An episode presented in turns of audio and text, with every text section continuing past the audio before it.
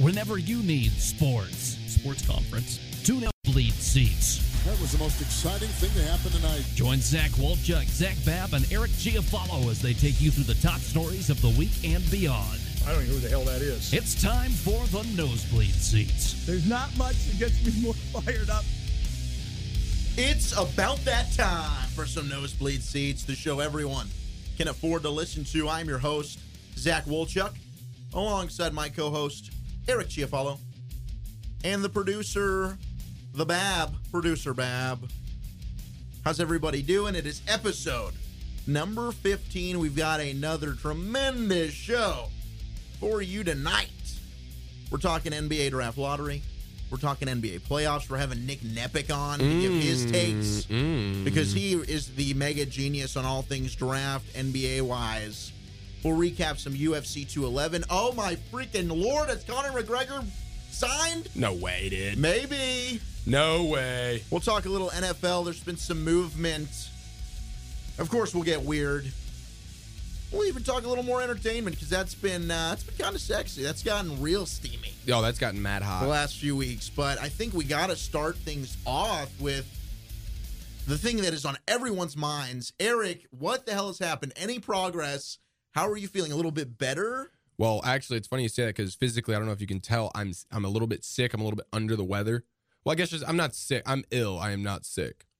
Okay. Shout out to Little Wayne on Are that. we all gonna come down with like some virus here? I don't And know, Gonna then wake up potentially twenty-eight with the days later- flu tomorrow. potentially? Okay. Oh, And God help us if uh I mean, Walchik, if you get sick plus that rash you already have, I feel bad for you if I get you sick.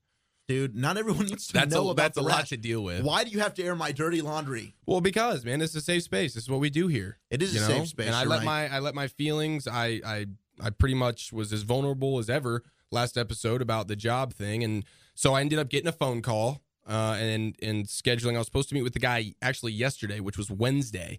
Wednesday morning, I arrived at CBS Radio 15 minutes early, feeling like a champion. I'm in the parking lot. I'm looking at my phone, just trying to kill some time for a couple of minutes. I check my email. I see that the guy I was supposed to interview with emailed me at about 6:30 that morning and said that he was out sick that day, and so we'd have to reschedule to Friday, which Oh. is tomorrow. Yes. So So you made the drive for nada. yes, which is uh, I At was least- a little, I was a little, uh, I could feel it in my rear end a little bit. It was a little hurt, a little butt hurt, but uh, at the same time, Butthurt, butthurt, butthurt, butthurt, butthurt. at the same time, I still got the phone call. I got the call. That's what I needed. That's what I needed. You guys talked me off the ledge a little bit last episode. My family kind of talked me off the ledge while also just making fun of me for how awful I probably was. Um, and we they got a good laugh out of it.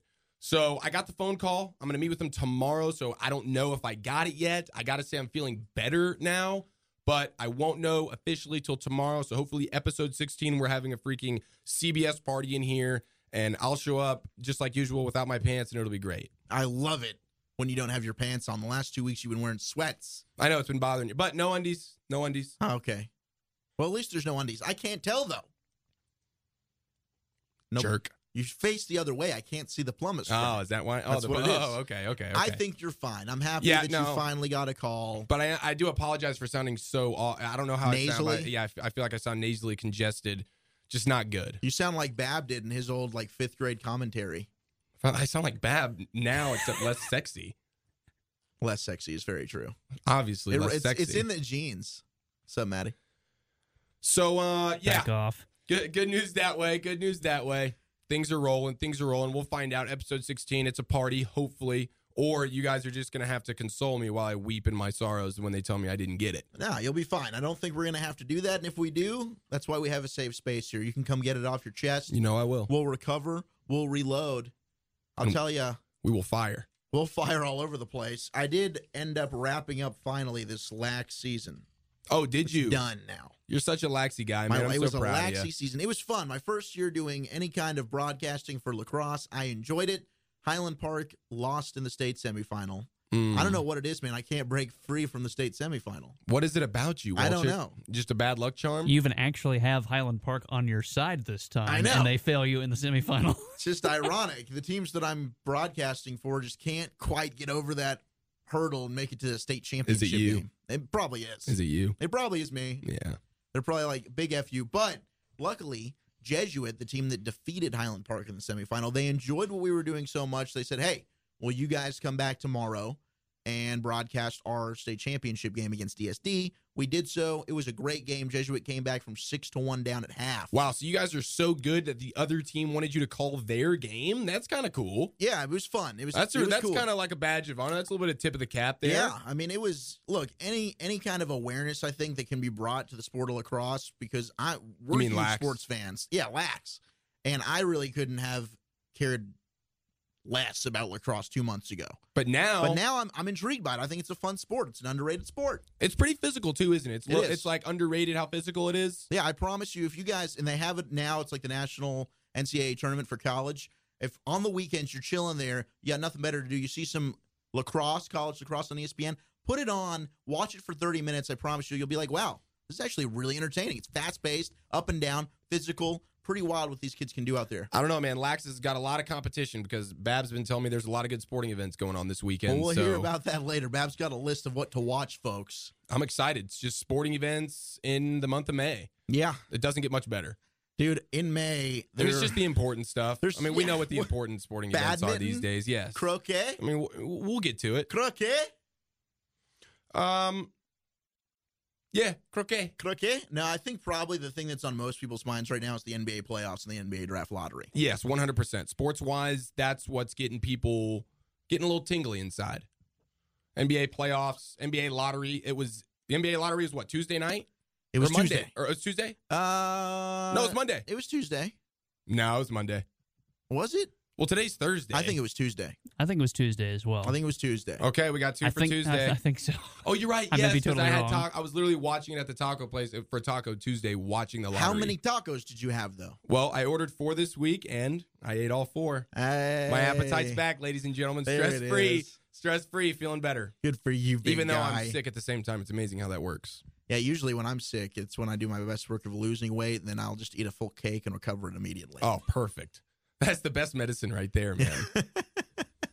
nothing bunt? Are you a nothing bunt guy? Nothing bun cake is delicious. Oh, my sister's God. a big fan. yeah, well, That's the I first think time I had everybody's it. a big fan.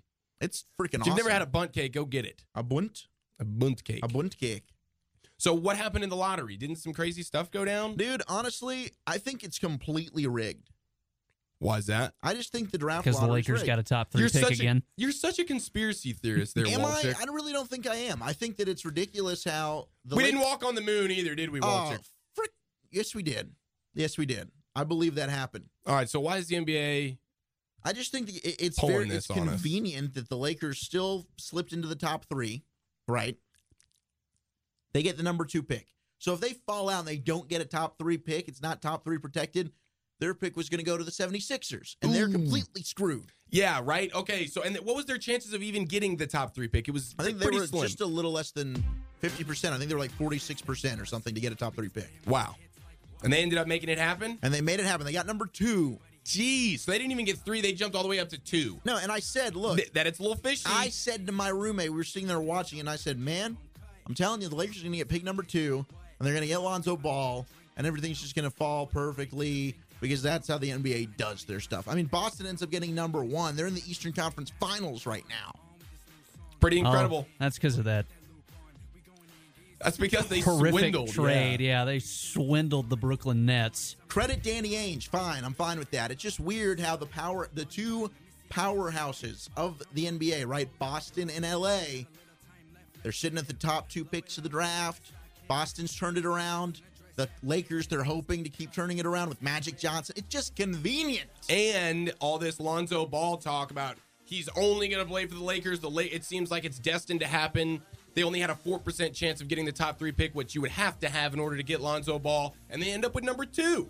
And the Mavericks That's some magic right there. are stuck at nine. That's that Magic Johnson magic, isn't it? Look, I do love Magic Johnson, and I think that he's going to do the job the Lakers. I think they're going to get better sooner rather than later. But it's just like, I don't trust the NBA, dude. I, I never have. No, it is a little bit interesting, man, because when you think about the fact that they had a freaking four and a half percent chance to get a top three No, no, spot. no. I think it was 46. forty-six I percent. think they had a pretty high chance. Weren't they like one of the top three worst records in the league? They were pretty bad. Yeah, I think they had a pretty good odds to do it. It's not like it was It's not like the completely. it's not like Oh, the I thought stars. it was- no, no, no. It where they wasn't. It jumped- wasn't mind blowing that they got it. I mean, Wow. the odds were fairly high that they were. To me, it just still stinks a little bit. Yeah, dude. Eh, Well, okay. I, th- well, then it, I'm, I'm less on your bandwagon than now. If it's 46, percent then it was pretty likely that it was going to It happen. was if fairly you ask me. likely, yeah. I thought it was four. I Look, don't know look, why. I thought it we've was seen some weird stuff. 4.6 or something. No, no. I think it was What like was I doing? like maybe They had the the, Minnesota Timberwolves. They said had that. the second worst record in the Western Conference. yeah, but can you look up and figure out what their percentages were before the lottery? Is there any way to do that, Bab? if there is, Uh, let, me know. punch Otherwise, my fancy phone here. Otherwise, I believe you guys and 46%. Way to go, Lakers. Way to go, Magic. You worked it, buddy. Do you I mean, believe in the worked lottery? it. So, I mean, I, I'm not a conspiracy guy. I'm not into everybody's trying to rig this no, and no. rig that. Aside from the But- conspiracy thing. oh, just, in the general, lottery process. am I a in fan general. of the lottery? Yeah. You know, that's a good question. I think it's, I think it's, uh, it's better than the. I actually like the NFL draft a little bit better because it just ranks you how bad you were. But Okay. then, all right, go ahead. Go Here's ahead, your go ahead. percentages. This comes from tankathon.com, which specializes in this stuff, if you can't tell. They had a 15% chance of either getting the first, second, or third pick. So basically, altogether, they had a 45. 45% chance of getting a, getting a top three Oh, pick. okay, okay, gotcha, gotcha, gotcha, gotcha. All right, well, yeah. So then that's that's not super out of the world that they got that, but it is frustrating. Even though the, the NBA is better when the Lakers are good. So if they go get a guy in the Oh, top yeah, two I and they agree get a with star that. and they get a stud, and then who knows, maybe Paul George in a year he seems destined for LA. I mean, you know, they can they can get back on track. For me, I'm just not a big fan of the draft lottery. I completely agree with you. I think it should just be how the NFL does it. Worst records, you get slotted. That's how it goes. Yeah, but the NBA, there's wouldn't you tank more that way, or, or am I wrong? Because I feel like you would tank more because all you have to do is just guarantee you have the worst record, and you know at least the lottery says, listen, even if you have the worst record, there's a chance you won't get that top pick. That's Whereas true. the NFL is telling you, listen, if you just have the worst record, just do me a favor, have the worst record, and we're gonna give you the best pick guaranteed. So just suck, and we're gonna give it to you. But it's funny how in the NFL doesn't wor- it doesn't work that way where teams tank. You don't really see that. Well, I, look, you have situations where the Mavericks tried to tank, and they still won. Are you talking about this year? Yeah, Yeah. I think we had we have Mark Cuban. He was on uh, the Dan Patrick show this week. Mab, if you, I think we we should have those pulled right. And he talked Correct. about he first gave his opinion, which would be cut one of if he thinks the draft lottery works, and then we might as well just follow up with cut two, which is how he talked about pretty much admitted, yeah, the Mavericks tanked, and this is how they tried to do it, but it still didn't work. So just go ahead and play cut one, and then you might as well just play cut two back to back, Bab, if you don't mind. not as well as it should, but you know, there there aren't a whole lot of alternatives. Um, it works well enough, I guess. It, it obviously creates some misincentives towards the end of the season for teams that aren't going to make the playoffs, but you know, until you can come up with a better solution, that's what we got. The Mavs, once we were eliminated from the the playoffs, we did everything possible to lose games. And so, if we did it up front, if we knew that this was a rebuild season and we just did it up front, then you know you you know you kind of know what kind of team you have, and if you could get eliminated early and then start building momentum, you can finish you know your season thirty and ten, and end up with a boatload of ping pong balls. How did you tank? How do you, you You, play all know? your young players. Okay, that was it. But there is a, is it uh, s- you send out a memo or you just say No, no, because the guys once a guy walks on the court, they're going to play the hard out, particularly the young guys because they have something to prove. So you know Dorian Finney-Smith, um, Yogi Ferrell, there, there's nothing you could say or do to them to say don't play hard or try to lose this game. That wouldn't be right, and, and I don't think any NBA team would ever do that. But when you have Salah Mesri shooting threes, that's not a good thing? yeah, Now, what the hell are we supposed to do? I love that We got evil laugh. Salah Mesri out there, and he's just draining threes. The Mavericks were one loss away from having their chances at a top three pick. I think they would have swapped with Philadelphia. is- Really, is, what I so- had heard. So if they would have just lost one, One more, more game, game, they would have had the third They pick would in the have had draft. the third pick in the draft. Jeez, that stings. Yeah, so it's like, what the effing boo's going on? Well, here? it's really at least it's cool that Mark Cuban because he's anti-tank, isn't he? Usually anti-tank, Oh, anti-losing. Even if I'm the eighth seed and I know I'm going to get swept in the first round, I want to make the playoffs. That is Mark Cuban. yeah, for sure. And he actually said on the Dan Patrick show, Dan asked him that, hey, have you ever been to the draft lottery? And Mark said, yeah, the first year I bought the team, or one of the first years, he went and he hated it. He felt it was like the loser circle, and ne- he never wanted to be back here. Yeah, that sucked when you ended up with Dirk Nowitzki. That really blew. Hey, that worked out well, and that was at pick number nine. So 15 years later, You got pick number nine. Pick number nine. Is there a uh, is there a white German out there? I'll ask Nick here in a moment. We're about to call him and get him on here, but uh, maybe there is. Maybe the Mavericks can catch lightning in a bottle and get the next Dirk. I don't know if there's another. Uh, I don't think there's another Dirk, but maybe they can get a stud. I don't know. Pretty much, here's what the lottery order. well, hey, ended up listen, man, being. this is a deep draft. That's what we've heard, and I've heard what it's nine players deep. Well, nine. I have I Like have nine actually heard that where really there's like good nine players. really really good, and then there's a drop off after that, sort of that ninth guy. So at But- least they're at the bottom of that. Yes, I mean you're pretty much guaranteed. It's almost like the NFL draft where the Cowboys were sitting. You knew at 28 they were going to get a good player. weren't really sure who was going to be. You knew it was going to be a good one. That's how this lottery is. I think there's a lot of good players. I think the teams will have them ranked a little bit differently. They're going to like who they like. So you're not sure who's going to fall to you, but whoever does, it's- it's going to be a good player. Well, it ended up being Boston one, the Lakers two, the Sixers got number three, which was really funny because they had Joel Embiid there, and he was just goofing hard the whole time. It was hilarious. And then the Phoenix Suns are four. Sacramento gets five and ten in trades from Philadelphia in New Orleans. And then you've got the Magic at six, the T Wolves at seven, the Knickerbockers at eight, and the Mavericks at nine. So that's your top ten right there for the draft lottery. Well, who's at 10? the ten is the Kings. Oh, Sacramento. okay, Sacramento at 10. Yeah, but to And make then the, the Heat got screwed, man. We got yeah, 14. Miami's down there at 14. I was just hoping for like 12, maybe. Give me a little Magic Johnson hey, help. maybe Nick will be able to give you some hope that there will be a player there for the Heat. You're right. You're right. Cross my fingers, Nick. Give me some good news, baby. Well, let's bring him on here. Uh, Nick Nepic, ladies and gentlemen, from 105.3 The Fan, KRLD FM in Dallas, our Nosebleed Seats draft expert in all things NBA. Nick Nepic, brother, how you doing, man? I'm doing well, guys. How are you? Oh, just living the dream, bro. Happy to hear your beautiful voice. Well, do I get intro music? Is that what I'm hearing? Oh, you get intro music, baby. Kisses. VIP. Oh, I really like that song. I think. So- Thank you. You're dang right. You do. Uh, who doesn't? we Nick? knew Are you, had are an incredible taste. Well, you know, I I can do so many things well, but music normally isn't one of them. But I like that song, so I, I, I appreciate it. I know you can woo the ladies pretty well. You got yourself a hot new girlfriend, huh? Well, maybe. Maybe. Don't don't be Oh. coy with us. This is the safe space. I'm saying all I'm saying is like you can pay anybody enough, and they'll agree to anything. So Okay, so that was that was your play. That was your play. Right, you just yeah, you just paid her. I got a checkout, and I said it's signed. You fill out the amount. Wow. You're you're a big baller. You must be a big baller. I well, I need. I'm in look. I'm looking for a job because uh, that went. There was all my money. So, you Hey. guys can help me out there. Yeah, That'd you be spent great. it at a good place, Well- right? I hope so. Did you meet her on Tinder or at least give us like is it an online thing or how'd you I, meet? I was set up with her through a friend. Oh, blind date. Yeah, so uh, Nice. worked out, and that's good. All right, very good. Well, let me ask you one more question, Nick. What is your go-to first date besides cutting the check? What's your go-to first date if you know you want to get this lady? I think you can't go wrong with just like a classic dinner and maybe grab a drink afterwards if you're not of drinking age, maybe some ice cream. Uh, but just like a place where you can get to know somebody, you know, talk to them. Because if you go to a movie, you're not really talking at all. You're just sitting there.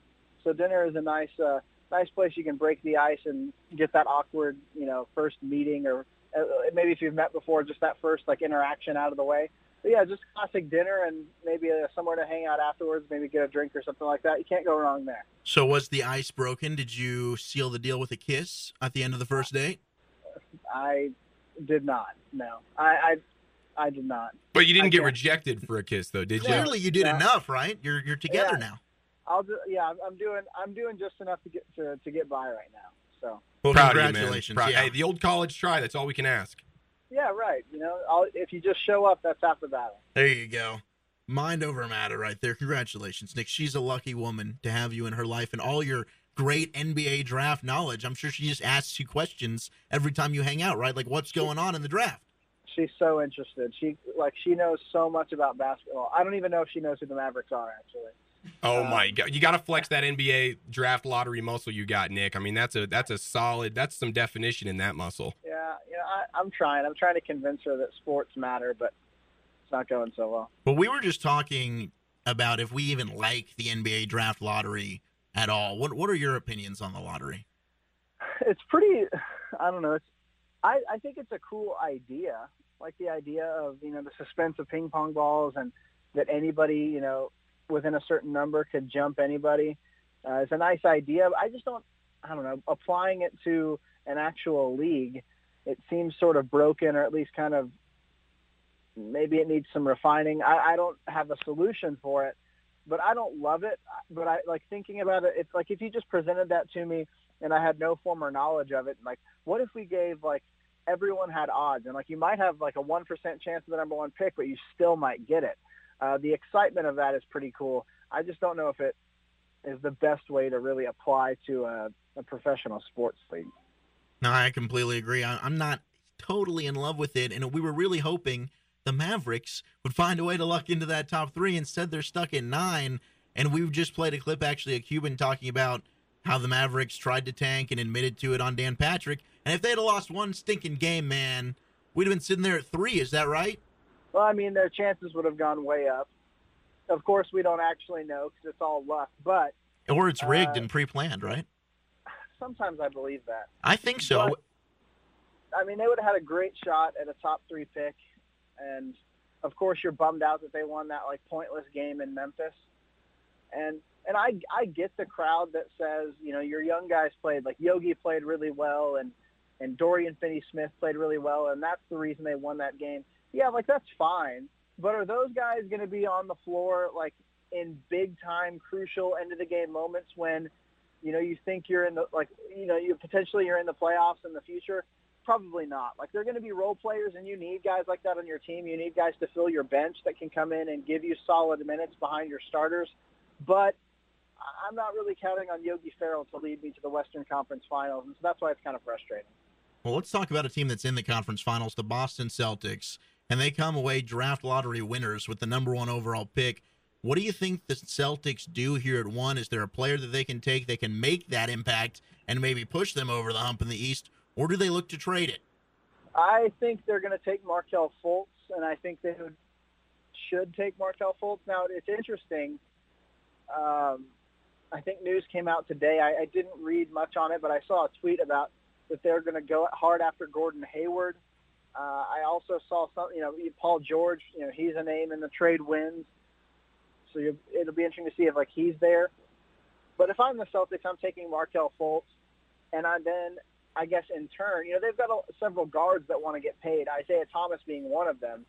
Uh, next year will be a contract year for him, so they'll have a decision to make in the off season. Do they want to pay Isaiah Thomas, who will likely get max or close to max money, whether he you think he deserves it or not, or do they stick with their uh, likely young point guard and Markel Fultz? They take. If I'm the Celtics, I take Markel Fultz, and I consider letting Isaiah Thomas walk away. Uh, remember, Isaiah Thomas was in Sacramento and didn't do a whole lot. Uh, So maybe it's the Celtics system, maybe it's Brad Stevens. But if I'm the Celtics, I take Markel Fultz because I think he is the clear best player in this class. I think anyone that tells you that they prefer Lonzo Ball is a little blinded. And I like Lonzo. I think he's a good player, but Markel Fultz is much more of a complete player. And if I'm the Celtics, that's who I'm taking. Well, is is Lonzo Ball? Would you have him as your second best player, or where do you have Lonzo in your pecking order of the top guys? Uh, maybe because I give into pressure, he's my second best player, but I'm not very high on him uh, as compared to most people. Now, if you put him on the Lakers, I really like that fit. I think you move D'Angelo Russell to the two guard, and you put Lonzo as your point guard, and then you let Lonzo guard uh, the shooting guards on defense, and then or uh, yeah, let Lonzo guard the shooting guards, and then let um, Russell guard the point guards, or however you want to do it. They're both uh, pretty good sized players. But I like Lonzo. I think he's a good player. However, the the era of a passing a pass first and assist point guard is kind of leaving the NBA. I mean, Ricky Rubio has never really succeeded. Now Ricky Rubio can't make threes like Lonzo can. Like no matter how ugly Lonzo's shot is, it still goes in. And so he's able to make threes, but in the NBA, I don't think it's going to work. It, his release takes way too long to get up he's athletic enough and he's got good size. I think he has potential to be a good defender. But remember, in the NCAA tournament, De'Aaron Fox, who is probably my favorite point guard uh, in the class just personally, who is lightning quick, just lit up Lonzo Ball for 39. And Lonzo couldn't score against him. And so uh, that's a little bit concerning when it comes to translating his college game to the NBA, I think he could be a good player. And if you're a team that's going to run a whole lot and get up and down the floor, he's going to find open guys and he's going to find open shooters and he's going to make everyone around him better. But I think the first year might be a little bit tough, especially if he goes to a team that doesn't necessarily have a lot of scorers around him. That's what made him so successful at UCLA. There were several shooters all around him. TJ Leaf, Thomas Welsh, Bryce Alford, just to name a few. Those guys could all shoot jumpers, whether from the three or just a two-point jumper. And so Lonzo was able to pick up big numbers that way. I'm just interested to see if it pans out in the NBA.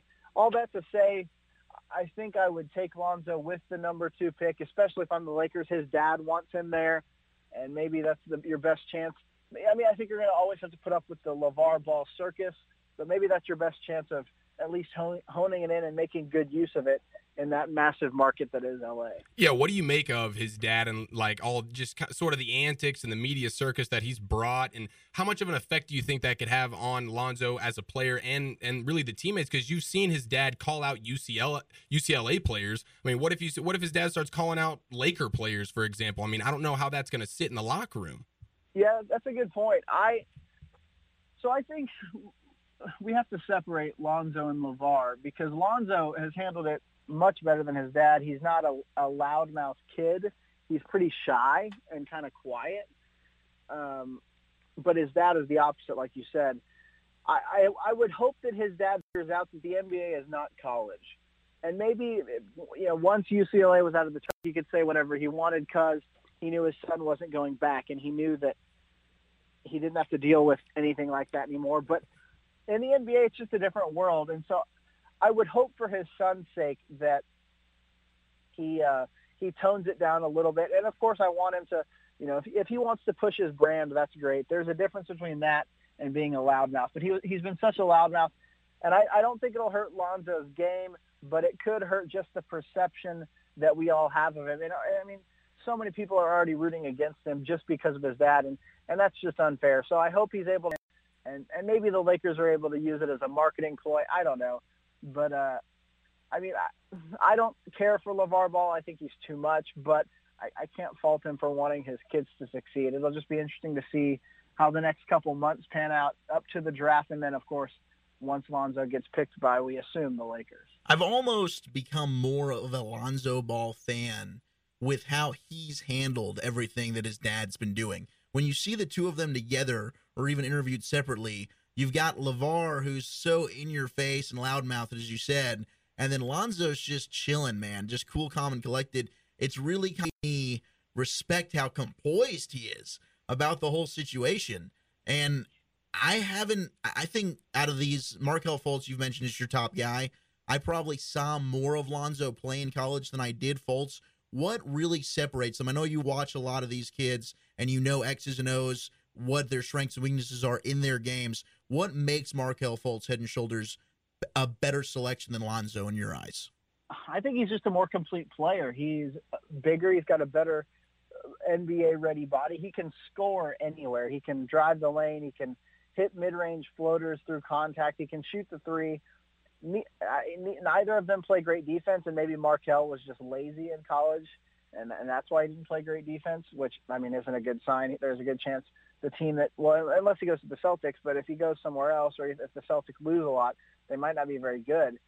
And he wasn't on a very good team in college, so you'd like to think that he could perform defensively no matter what team he's on. But Markel's just a more complete player. Now, Lonzo, I think, will make players around him better and is a better distributor. However, in the NBA, this is the trend of today's NBA. You need a scoring point guard. You need a guy that can bring the ball down the floor and in a big game situation, go get you a bucket. And I think Markel Fultz could step into the league and do that tomorrow if he needed to. And for me, he's just the complete package, and Lonzo is more of a specialist, if that makes any sense. Well, Nick, what do you say to people who, when when talking about Fultz, they mention that he only won nine games this year, and most of those games, when you look at it, they're a bunch- against a bunch of slap teams, a bunch of Northern Arizonas in there and whatnot. What do you say to to people who who knock Fultz for that? I, I understand looking from the outside and and thinking that th- that should be a negative because basketball, unlike any other sport, most of the time, if you have one guy you know, that should account, especially in college, to get you to the NCAA tournament. Exactly. Uh, but in the past few years, you know, Ben Simmons, that LSU was horrible. Uh, Washington won nine games, but the team around Markel Fultz was very awful. Uh, they were not good. He didn't have anyone around him. His coach has a track record of that. He he, al- or I guess Washington's former coach now, Lorenzo Romar would get good players, but he never does anything with them. I mean, he just never has. And and so I think he deserves some of the blame.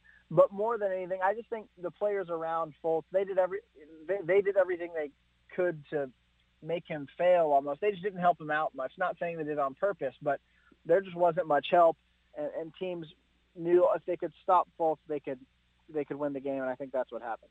So my limited education on the draft talent in this year's class, I've heard it's nine deep. Is that correct? Not player wise. Uh, I would probably nine or ten, yeah, Uh, something Okay. like that. Is there a wild card player that might throw a corkscrew in all this and maybe force Fultz or Ball down a little bit? And some team like Boston or LA or the Sixers are looking at him and saying, "Hey, we kind of like this kid a little bit better." I mean, how how far apart is this Oh. level of player tier? Th- That's a good question. Um, I think the only one that might is Jason Tatum from Duke. Uh, I don't think that it will happen, but it might happen. Uh, get taken in the top two, and, and if that's the case, then Fultz or Ball or whoever will get pushed down a little bit. Uh, I just really don't think there's any chance of either one of them going more than one or two. Now, I will say this. The number three pick is really interesting because the, the Sixers need a shooting guard. They need a guy that can shoot and Malik Monk is that guy, but number three is uh, pretty high to take him.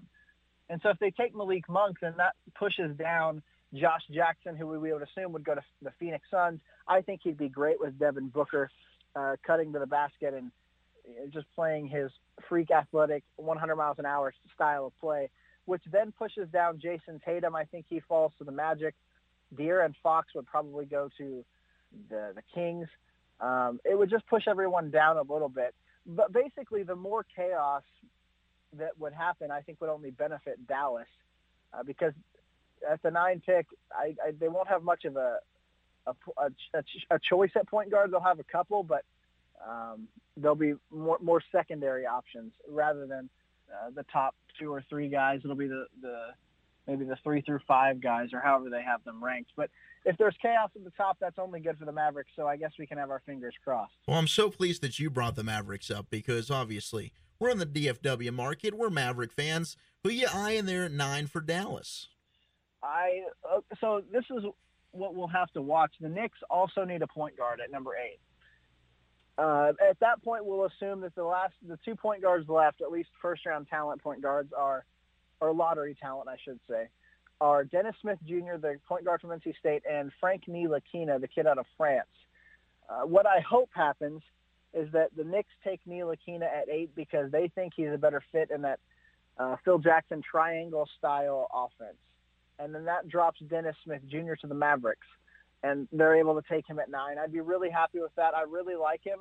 Now, now he's not going to play a lot of defense. He's not a he doesn't have great size, but he's explosive, and I think he could be an he has potential to be an elite scorer at the NBA level. And go-to scoring is is the most important thing uh, when looking at when, when looking at what you need in the draft. At least in my opinion, the Mavericks didn't really have that. I mean, Harrison Barnes at times, but could he really take over a game with just his athleticism? Not really. So I'm hoping for Dennis Smith. Um I think the backup plan is Neil Aquina, and if for some crazy reason they're both off the board, then um, it'll be it'll be interesting to see who they might take there. Maybe a Lori Markkinen uh, out of Arizona, something like that. All right. Um, one one last question for you. You know I'm a Heat fan, Nick. We're picking 14. We need either a power forward or someone who can just really shoot the three ball or a combination of both. Do we have? Is there anybody there that we could get that could be a decent player for us at 14? maybe maybe Laurie Markkinen, uh, the the power forward out of Arizona. He can shoot the three extremely well. He's seven feet tall. He shot over forty percent in college. I think that'd be your your dream if you're a Heat fan. If he fell all the way to fourteen, he doesn't rebound that well. He, he's not that long. He doesn't play that great a defense. But man, if you put him in an NBA offense tomorrow and gave him NBA spacing and ran the pick and roll through him or pick and pop through him, he's going to hit that jumper every time, and he's got a quick release, a- a great shooter, and he's got a little bit of size. I would hope that he could learn to rebound better, kind of like Dirk did as he, you know, got adjusted to the NBA game. You know, Dirk was never the biggest guy, and he was never the most physical. Now, the soft narrative that Dirk was given was, I think, very overrated. But Dirk learned to play with the with the body he's given, basically, and you know he's going to be one of the greatest of all time. And so I think if you're the Heat, you hope for Laurie Markkinen, and you plug him in right away to get you 10 to 12 points a game, and then you uh, teach him the rest of the way. But if if Markkinen is there at 14, I'm ex- I'm happy if I'm a Heat fan. All right, now I'm happy. You got me going. I'm chubbing for this guy. Oh, you got Eric Chubbin now. I don't know what does that mean. oh please. oh, Nick Navik on the Nosebleed Seats podcast. Zach Wolchuk, Eric Chiafalo, and Zach Babb. Final question for you. Let you roll, Nick, because I know you got to go. You've watched a lot of these players. Who's the guy that you've fallen in love with? You have a favorite? Uh, probably. Man, that's a tough question. I really like Jonathan Isaac out of Florida State, but uh, the, the guy that I really love, and I, I don't know how good of an NBA player he's going to be uh, because I don't know how well he'll shoot, but I love De'Aaron Fox. Uh, he's so fast and he's so fun to watch. If he can develop just an okay jump shot, then I think he could be the best player out of this class. But that's a big if. But I re- no matter no matter what happens, I really love watching De'Aaron Fox play, and I hope he succeeds at the NBA level. D Fox, he's a foxy guy. So are you, Nick. I appreciate it. No Thank matter you, what buddy. no matter what Walchick says, I think you're a foxy Oh, guy. come on. I sing your praises up and down the world, baby. He really does. I really do. All right, well, we're gonna kiss you on the way out of here, Nick. That's fine. Whatever y'all want to do. Later, buddy. Smooches. I'll see you tomorrow. Have a good one, guys. Take care. Thanks for coming on, buddy.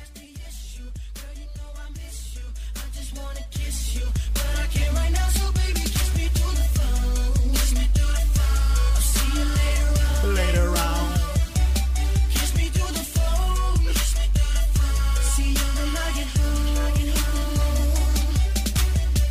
Man, that was beautiful. Yeah, that was a lot of uh, awesome insight there. NBA Lotto talk, baby. You heard it here first, Mr. Nick Nepich. Thank Woo. you.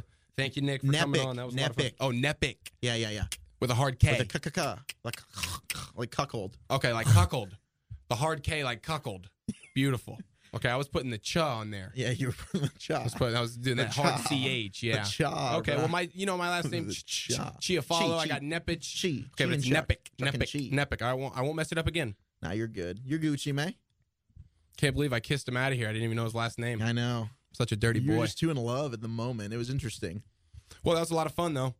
Yeah, I was. I thought his his Levar Ball and Lonzo Ball comments were really intriguing to me because th- while he was talking about that and making those comments about you know yeah Levar and eh, the Lakers probably are a good fit for him, that makes sense to me. I really was kind of sitting back and thinking, you know, when you put the two together, it just to me makes Lonzo look better for whatever reason. I'm just like, man, this dude is a cool cat.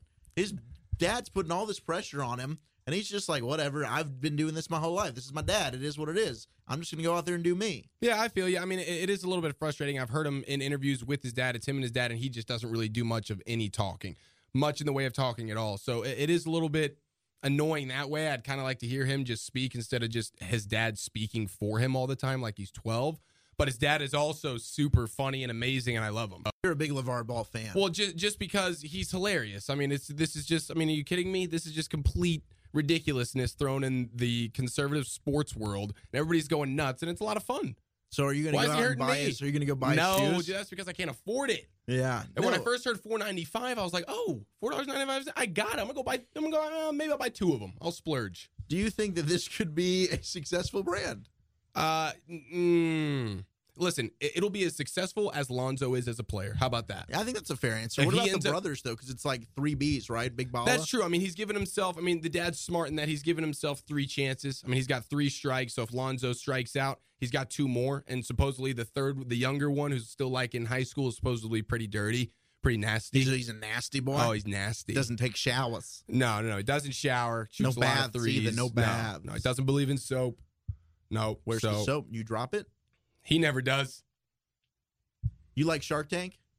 Um, now we're talking about swimming around in the waters, Oh yeah, I mean, like a live Shark Tank with actual sharks, or like Shark Tank, the TV show. Cubes is on it. Oh yes, of course I do. Yes, I'm. I'm. I'm. Has did Ball go on there or something? No, Ball did. Did he- but while I pitch was it to Shark Tank, the Yeah, big but baller he- brand. he- Dan Patrick kind of did. He was like when he was talking to Cuban, and I was listening for the audio of him talking about the Mavericks and the draft lottery. Patrick actually asked him like, how does he think, or how would the Shark Tank receive La- Levar Ball if you were to go in there and pitch the big bra- big baller brand? And I was interested to see what Cuban would say. So uh, let's see which which guy- I think it's three. And he'd be confident. We always support entrepreneurs. He'd have a high end product with lots of margin, but then we'd ask him about his sales. You know, it's all great to talk, but what are you selling? And if you're getting any traction, we'd probably be interested.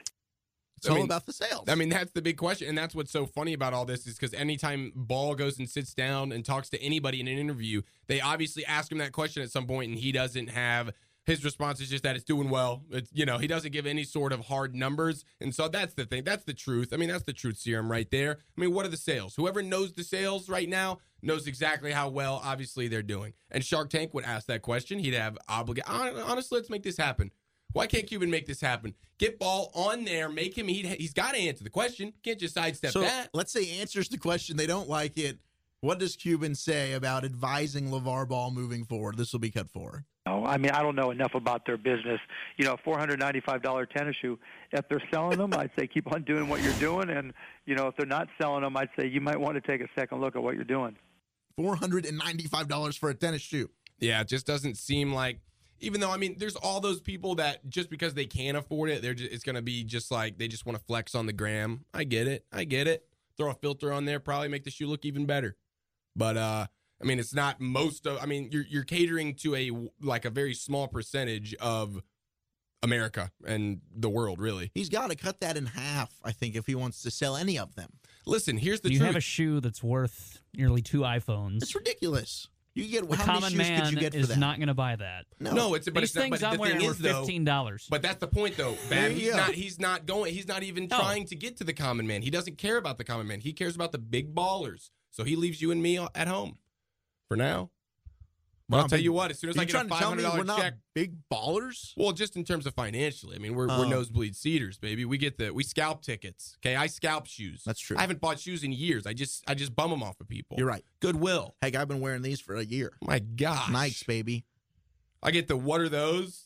People point at me all all the time. They're New Balance. Don't freaking look at me the wrong way. except for when I'm wearing my Star Wars Crocs. Oh. Ladies love the Star Wars Ladies love Crocs. me.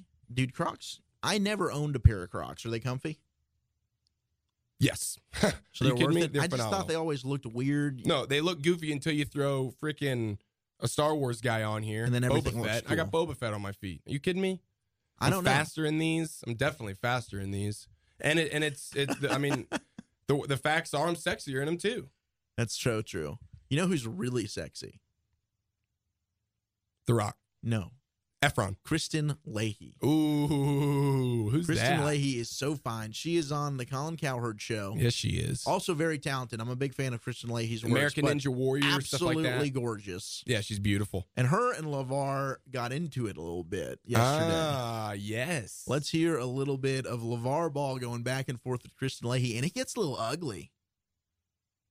Have you sold any shoes yet? Yeah, I, I've sold a, a good amount to me.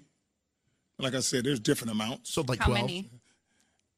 Stay in your lane. Wait, Anyways, what's- I wait, was I'm her just- like I I'm was just- telling I'm them. just curious. I don't even worry about her He over just- there. Did he Oh. just hit her with the stay in your Stay lane? in your lane. I don't even care about her over there. The okay, I'm gonna trans. disrespect. Let me translate it. He said, "Christine, get your ass in the kitchen, girl." Yeah, essentially. Like a total jerk. I mean, it- it's not right. I'm not saying it's right, but it's kind of funny, and he's a jerk. oh, I but mean, it's still funny, yeah, it's just so. He's a jerk. Wow. man. But hey, Just no, no That's hesitation, hilarious. no hesitation. Oh my Stay in God. your lane. okay. So he tells her to stay in her lane, and what happens? Like I said, there's different amounts. How many? Stay in your lane. Wait, Anyways, what's- I wait, was I'm her just- like I I'm was just- telling you, I'm man. just curious. I don't even worry about her over there. Like, Every why time not? she I think scares me that's to kind death. of disrespectful. She said she scares Lonzo. Lonzo scared of me. She scares I me. said That's I'm why I don't scared look of that way. Lonzo? I don't look over there because she scares me. Well, I'm thinking no, of I- Saul right now. I'm just trying. I'm. I'm Leave me alone. Uh, uh, I'll tell you four, five hundred pair. So she's a reporter. Her job is to She probe. can report to whoever she want behind her. What's- I'm I- talking what to is- you, Colin. well, what's your what is your problem with me? Hey, my problem is you are a hater. Why am I I a would hater? never wear a big baller shirt. But Wow. really, I hate don't it. even Say that. talk to me. But I heard you say it. I'm not even worried I, about. I it. said that I wouldn't wear something that It as says a woman. big baller. It's the same thing. Yeah, and With I- all due but I- respect, you're a great reporter. Just not reporting on me. I have a right to say what You have shirt a I ri- would and wouldn't wear. Uh oh, welcome to Big Baller Zone. Well, no, I think I, I said actually baller was, was saying it offensive. as like a point. To No, I didn't her say it it- no, is. no, no, no, no. I Oh, didn't you say it was telling on her offensive. now. I didn't say it was offensive. Yeah. I just said, you know, if you want to, you know, work with Nike, Adidas, and Under Armour Oh. to maybe have something that appeals to women. I thought Oh, that was a legit. I mean, I don't have to Okay. agree, but I She's thought that was a fine. pretty I good don't agree point. with her. I don't agree. But I with thought her. it was a good No, point. I, It's I'm a good actually point saying it as because like a y'all point of friends. advice. I'm not friends with her. I don't. I don't, I don't even see that. I don't even see it. I, I wasn't saying it as like I, I would never wear this. What's this show I'm about saying- again? Ain't we talking about shoes? I don't want to talk about all that. Next. Uh, Well, I, I think if, in order to have a successful company, you're going to have to have women who like your brand. Uh, yeah, if you have a women's company. But anyways. Oh, so we you're talking not about, marketing to We're women. talking about Big Baller Brand. Okay. You know what? He don't need no credibility to say I'm a gangster and I do this and I do that. No, Lonzo's a ball player. He is who he is. Okay. And like I said, and go I, I don't know if that continues anymore, but holy crap. I, just listening back to that again, it's like, whoa, dude, this is 2017. You've got to be like, I understand part of LeVar Ball's shtick is unfiltered. I don't care. Take it or leave it. This is me. Yeah, but this is the. whole- I mean, But, to, dude, to he, like, cross into this He area there is a attacks little much. Kristen Leahy a little bit stay there. in your lane. Yeah, stay in your lane. I'll tell you what, dude, and I'll tell you, look, Oh my gosh, that's amazing. Kristen Leahy did seem like she was trying to poke the bear a little bit. I think she going into that, leading into it, it seemed like maybe there was a little animosity. If you watch the video, Stay in your lane. Kristen Leahy's getting pretty red. Like she's she's getting fired up. The blood is boiling. Do you feel like she stayed composed though throughout it Oh, all? she was pretty composed. Yeah, she made some good points. I think she backed up her side of things pretty well. And then you even had Colin come in there to try and even things out. And Lavar's like, "No, it's because y'all are friends." well, I just think it's funny. You even hear Colin in the background like laughing and like chuckling whenever he's like just calling her out hard. 'Cause it's so entertaining. No, it is incredibly entertaining. But did he say somewhere in the middle of there? Did he say like four or five hundred pairs? Yeah, he said four or five hundred pairs. Yeah, So, uh, but yeah, four, four, five hundred. And what does that mean? Like, That means was he saying four how or many? That's how 500 many pairs. sold. That's how many they have sold. Oh, okay, okay. So that's the number then. that's the number. okay. So it's not doing well. it's not doing okay, well. so the big baller brand is not doing well. And Kristen Leahy to me is trying to say, look, get some stuff for women. It's only going to help you. And he's like, that ain't what big baller's all about. yeah. We, are trying to sell shoes. well, I here." mean, isn't there a lot of companies that are just for women? A lot of companies that are just for Yeah, it men. I doesn't mean, matter, I mean, but I guess you- it's It- it to is what me, it is. it's- But you it's could stupid obviously to shut that down. I mean, I don't know. Maybe there was some other stuff because I'm not a huge listener or viewer of Colin Cowherd's show, and it seemed like there were some prior things that Christian Leahy had said regarding Lonzo or Lavar that made Lavar kind of have maybe an anti-attitude towards her. Oh, okay. So I don't there could have know. been some previous I think things there was some between previous them stuff before between this. that that maybe we're not aware of. Gotcha. Like not that they on air together, but just apart, Somewhere, yeah. Comments that maybe Colin Cowherd and Christian Leahy were talking about because you heard her say something like, "No, I never said that. I never said it was offensive." And then she justified and made her point of what she was trying to go for, which I thought made a lot of sense, and she did a good job holding her own. But then you had Lavar on the other side who, whoa, excuse me, Whoa there, you getting I sick? coughed. I, I can feel it coming through the. Wow, I guess I am contagious. The doctor was right. Get out, Eric. Stay in your lane. Stay over there. Bubble boy this crap. Man, uh, all I can say is this is the kind of things that you can you can imagine. And well, just going back real quick, do I think the baller brand's going to work again? If Lonzo Ball's great, or one of these sons end up being great, then yes, the brand is going to end up going as they go with their careers. Don't go So- pissing off the women though, bro. But yeah, I get that, but still, I mean, four or five hundred pair, that's not very good. So right now, they're that's not, not doing well. very good. If that's It's what tanking. the numbers are, it's not great. Did you But- think it was going to do well? Um, you know, not really, $500? not really. Four four ninety five. I did No. not think was really going to do well, and I think it all still depends on how the, how the guy ends up being. If he ends up sucking, no one's going to want it. If he ends up being phenomenal, people are going to want it. So we just got to let it play out. How But much are the 495 is shirts, you think? The shirts are like I, there's nothing on there that I think that's cheaper than like fifty dollars, Jesus. and that's just t-shirts. They got hats. They got all sorts of stuff. So I mean, it's an expensive thing, but listen, they're called Big Baller. That's that's their brand, and that's who they're marketing to. So there's only a select amount of people that can do it. That's why you got to up the prices because only got, so many people are going to buy them. At least they're buying it at a lot of money per item, you know. So, but it's, it all depends on how it's 500 players. shoes at almost 500 bucks is about $250,000. two hundred fifty thousand dollars. Yeah, but I mean, How much does it take to yeah, I produce? just yeah, I don't know Oh, all yeah, the that's ins true. and outs. What's of Mm-hmm. your everything. overhead? Yeah, so who knows what that totals out to? um, how much he's actually getting from that. But that that's what it's going to be. But the bigger question for me is what happens when Lonzo gets on a team and his dad starts mouthing off about how crappy the team is or how crappy the coach is or if if it does. I'm not saying it will. I don't know, but history says. I mean, he's kind of called out Yeah. a high school coach. he's kind of called out a, a college coach or, or and, and and players. So who knows if he's going to do that? NBA I mean, he freaking players said he'd take on, he'd beat Michael Jordan one on one. He's not Yeah. afraid to put anyone on blast. No, but I, and I love that though, and see that's what I love, and that's why it's funny because we get this. I mean, now I mean this, this is ridiculous. This is amazing. No, Oh, it's entertaining. So I mean, I hope he keeps doing it. and I hope it's. I hope Lonzo's. I, that's why I hope Lonzo's a good player because it'll it'll boost up the, the just the funniness because he's he's a funny dude. I do agree with Nick. I think the Lakers probably are a good place for him to go because I think LeVar respects and wants him to play for the Lakers, and he probably respects Magic Johnson as well. Maybe Magic can kind of keep keep him in his lane a little bit, so to speak, and let Alonzo transition smooth. But you're right. I mean, I think that's a valid point. LeVar Ball's the kind of guy, if he's got something that he wants to say, he's going to say it. And it wouldn't surprise me one bit if he's all of a sudden saying Luke Walton ain't playing my boy the way he should be playing. Yeah, and there's trouble in paradise real quick.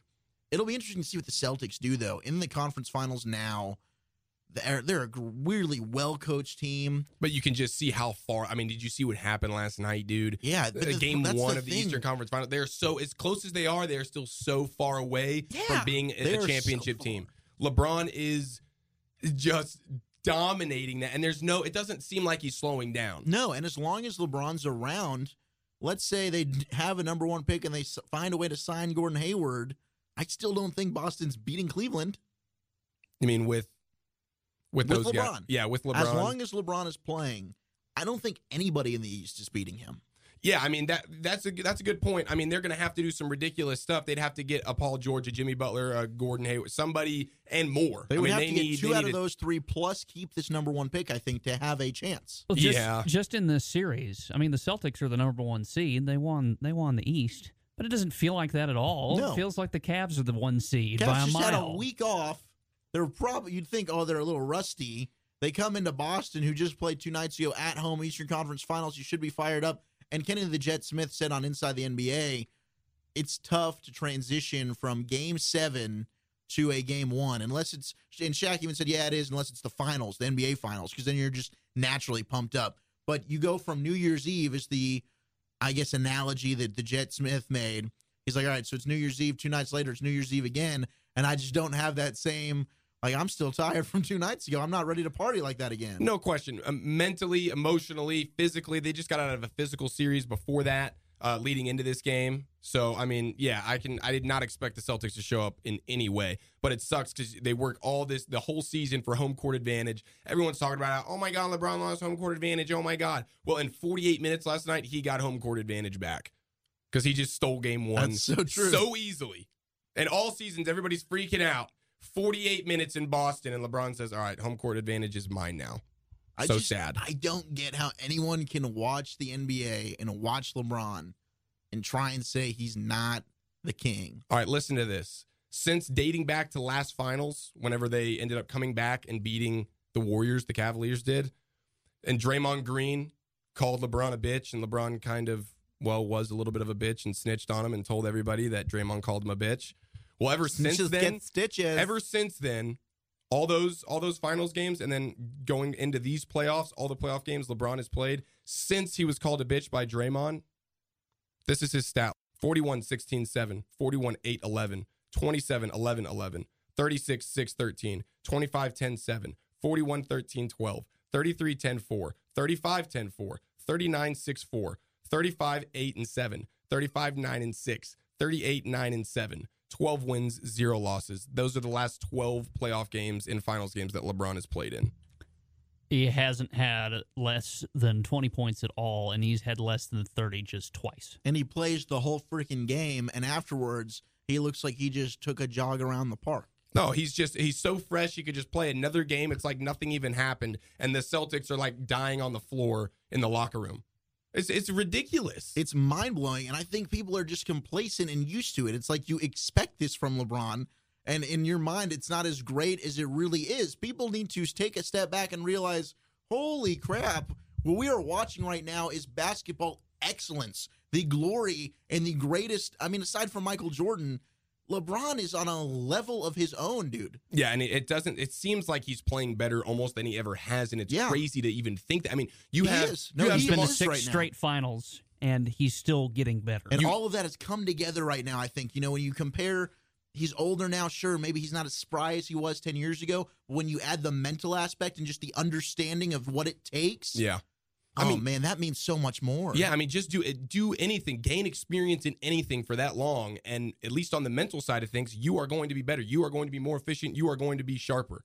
So, and that's what he is, and he's still he takes care of him physically, takes care of himself physically at such a high level, and he's just such a physical freak that when you combine both of those, it's like he he gets better because his his mind gets better and his body has not de- deteriorated at this point. And it doesn't seem to be slowing down at all. You have DeMar DeRozan saying, "I'll give somebody hundred dollars if you can give me something." Brad Stevens last night is at the podium. He's like, "Listen, he's better. I came to the league a few years ago. He's better now than he was then. What's happening?" Everybody's like, "What's going on?" I don't know. He's a freak. Here's, he's here's a freak an, show. an interesting question, if you will, that I heard earlier today. Because Golden State's still undefeated right now in the playoffs as well. They're yet to lose.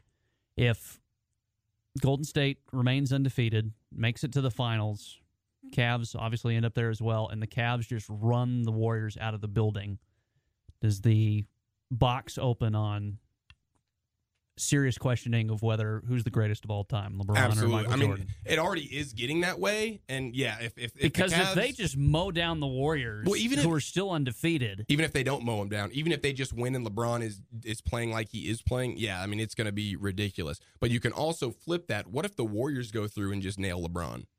Then we're There talking you about go. the Warriors being uh, one of the greatest.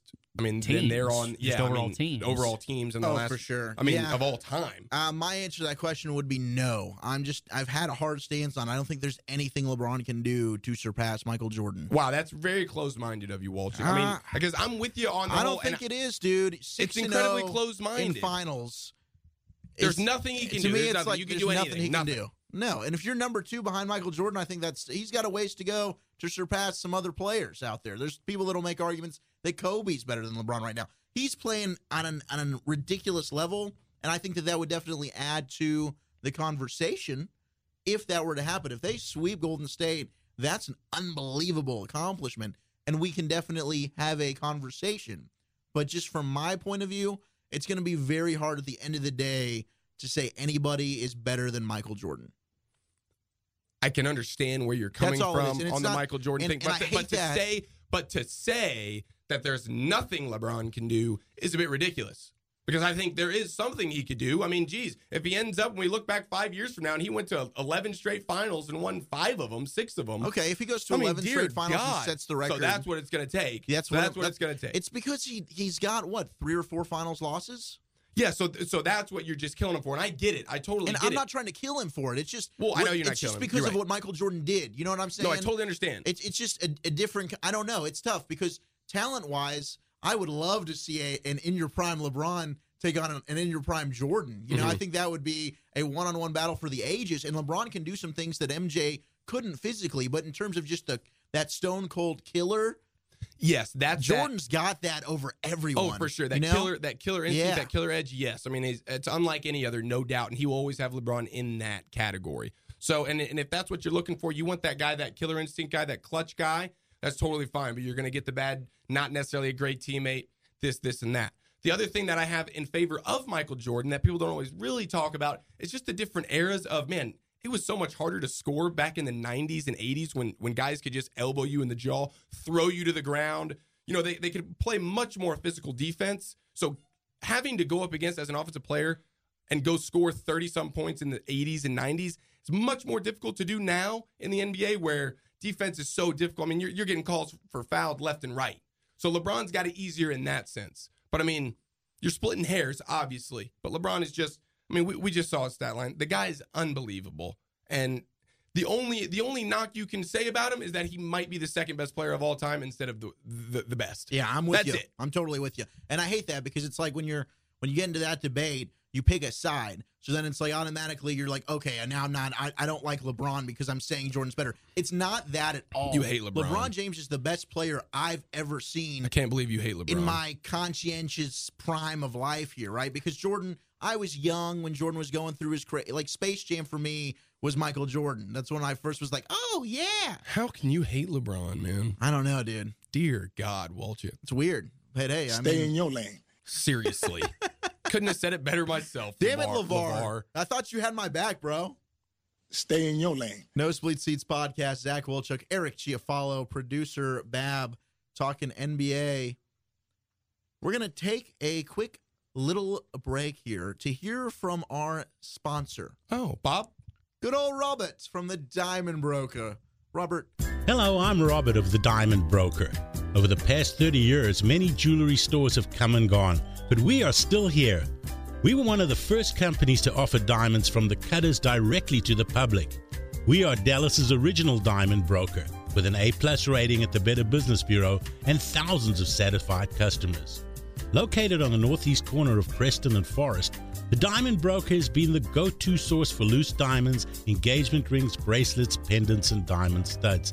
I guarantee that you will not find a better company than the Diamond Broker to buy from. Want proof? Come see our walls filled with pictures of our satisfied customers. Ask around. Someone you know has done business with us. This holiday, visit the Diamond Broker for an engagement ring, pre owned Rolex, or a special diamond gift for your loved one. The Diamond Broker, Dallas original Diamond Broker, located on the northeast corner of Preston and Forest in Dallas, or on the web at diamondbrokerdallas.com. welcome back to Nosebleed Seats podcast. Zach Wilchuk alongside Eric Chiafalo and producer Bab. Thank you very much, Robert. Go check out the Diamond Broker. You heard it there. It is wedding season, baby. Thanks, Bob. Go get yourself uh, engaged, Nick. Hey, you never know. Oh yeah, we should have told Nick to You go never see Uh, know. Bob at the diamond store. Get himself a little if he's if he's feeling. I mean, he's only been dating the girl for a couple weeks. That's now. true. Let's not rush. Let's things. not I rush Probably, it as soon as I said that, I, I was I felt like I verbal diarrhea. Reel it back Yeah, in, yeah. Walchuk. Jeez. I gotta slurp it back. yeah, out. walk that back. swallow that down. All right, guys. What do you say we transition and get a little weird? Yeah. Let's just get vaped out right now. I'm looking to get weird. That's weird, man. Don't say weird shit. Time to get weird with Wolchuk, baby. Let's get weird. Let's get weird. Let's get weird. Let's get weird. Oh yeah, yeah, yeah, yeah. All right, guys. Oh my gosh, Walchuk, I'm really, really, really feeling this right now, dude. And gals. My, All right. my palms are sweating a little bit. Good. I like it sweaty. Even my knees are a little bit weak.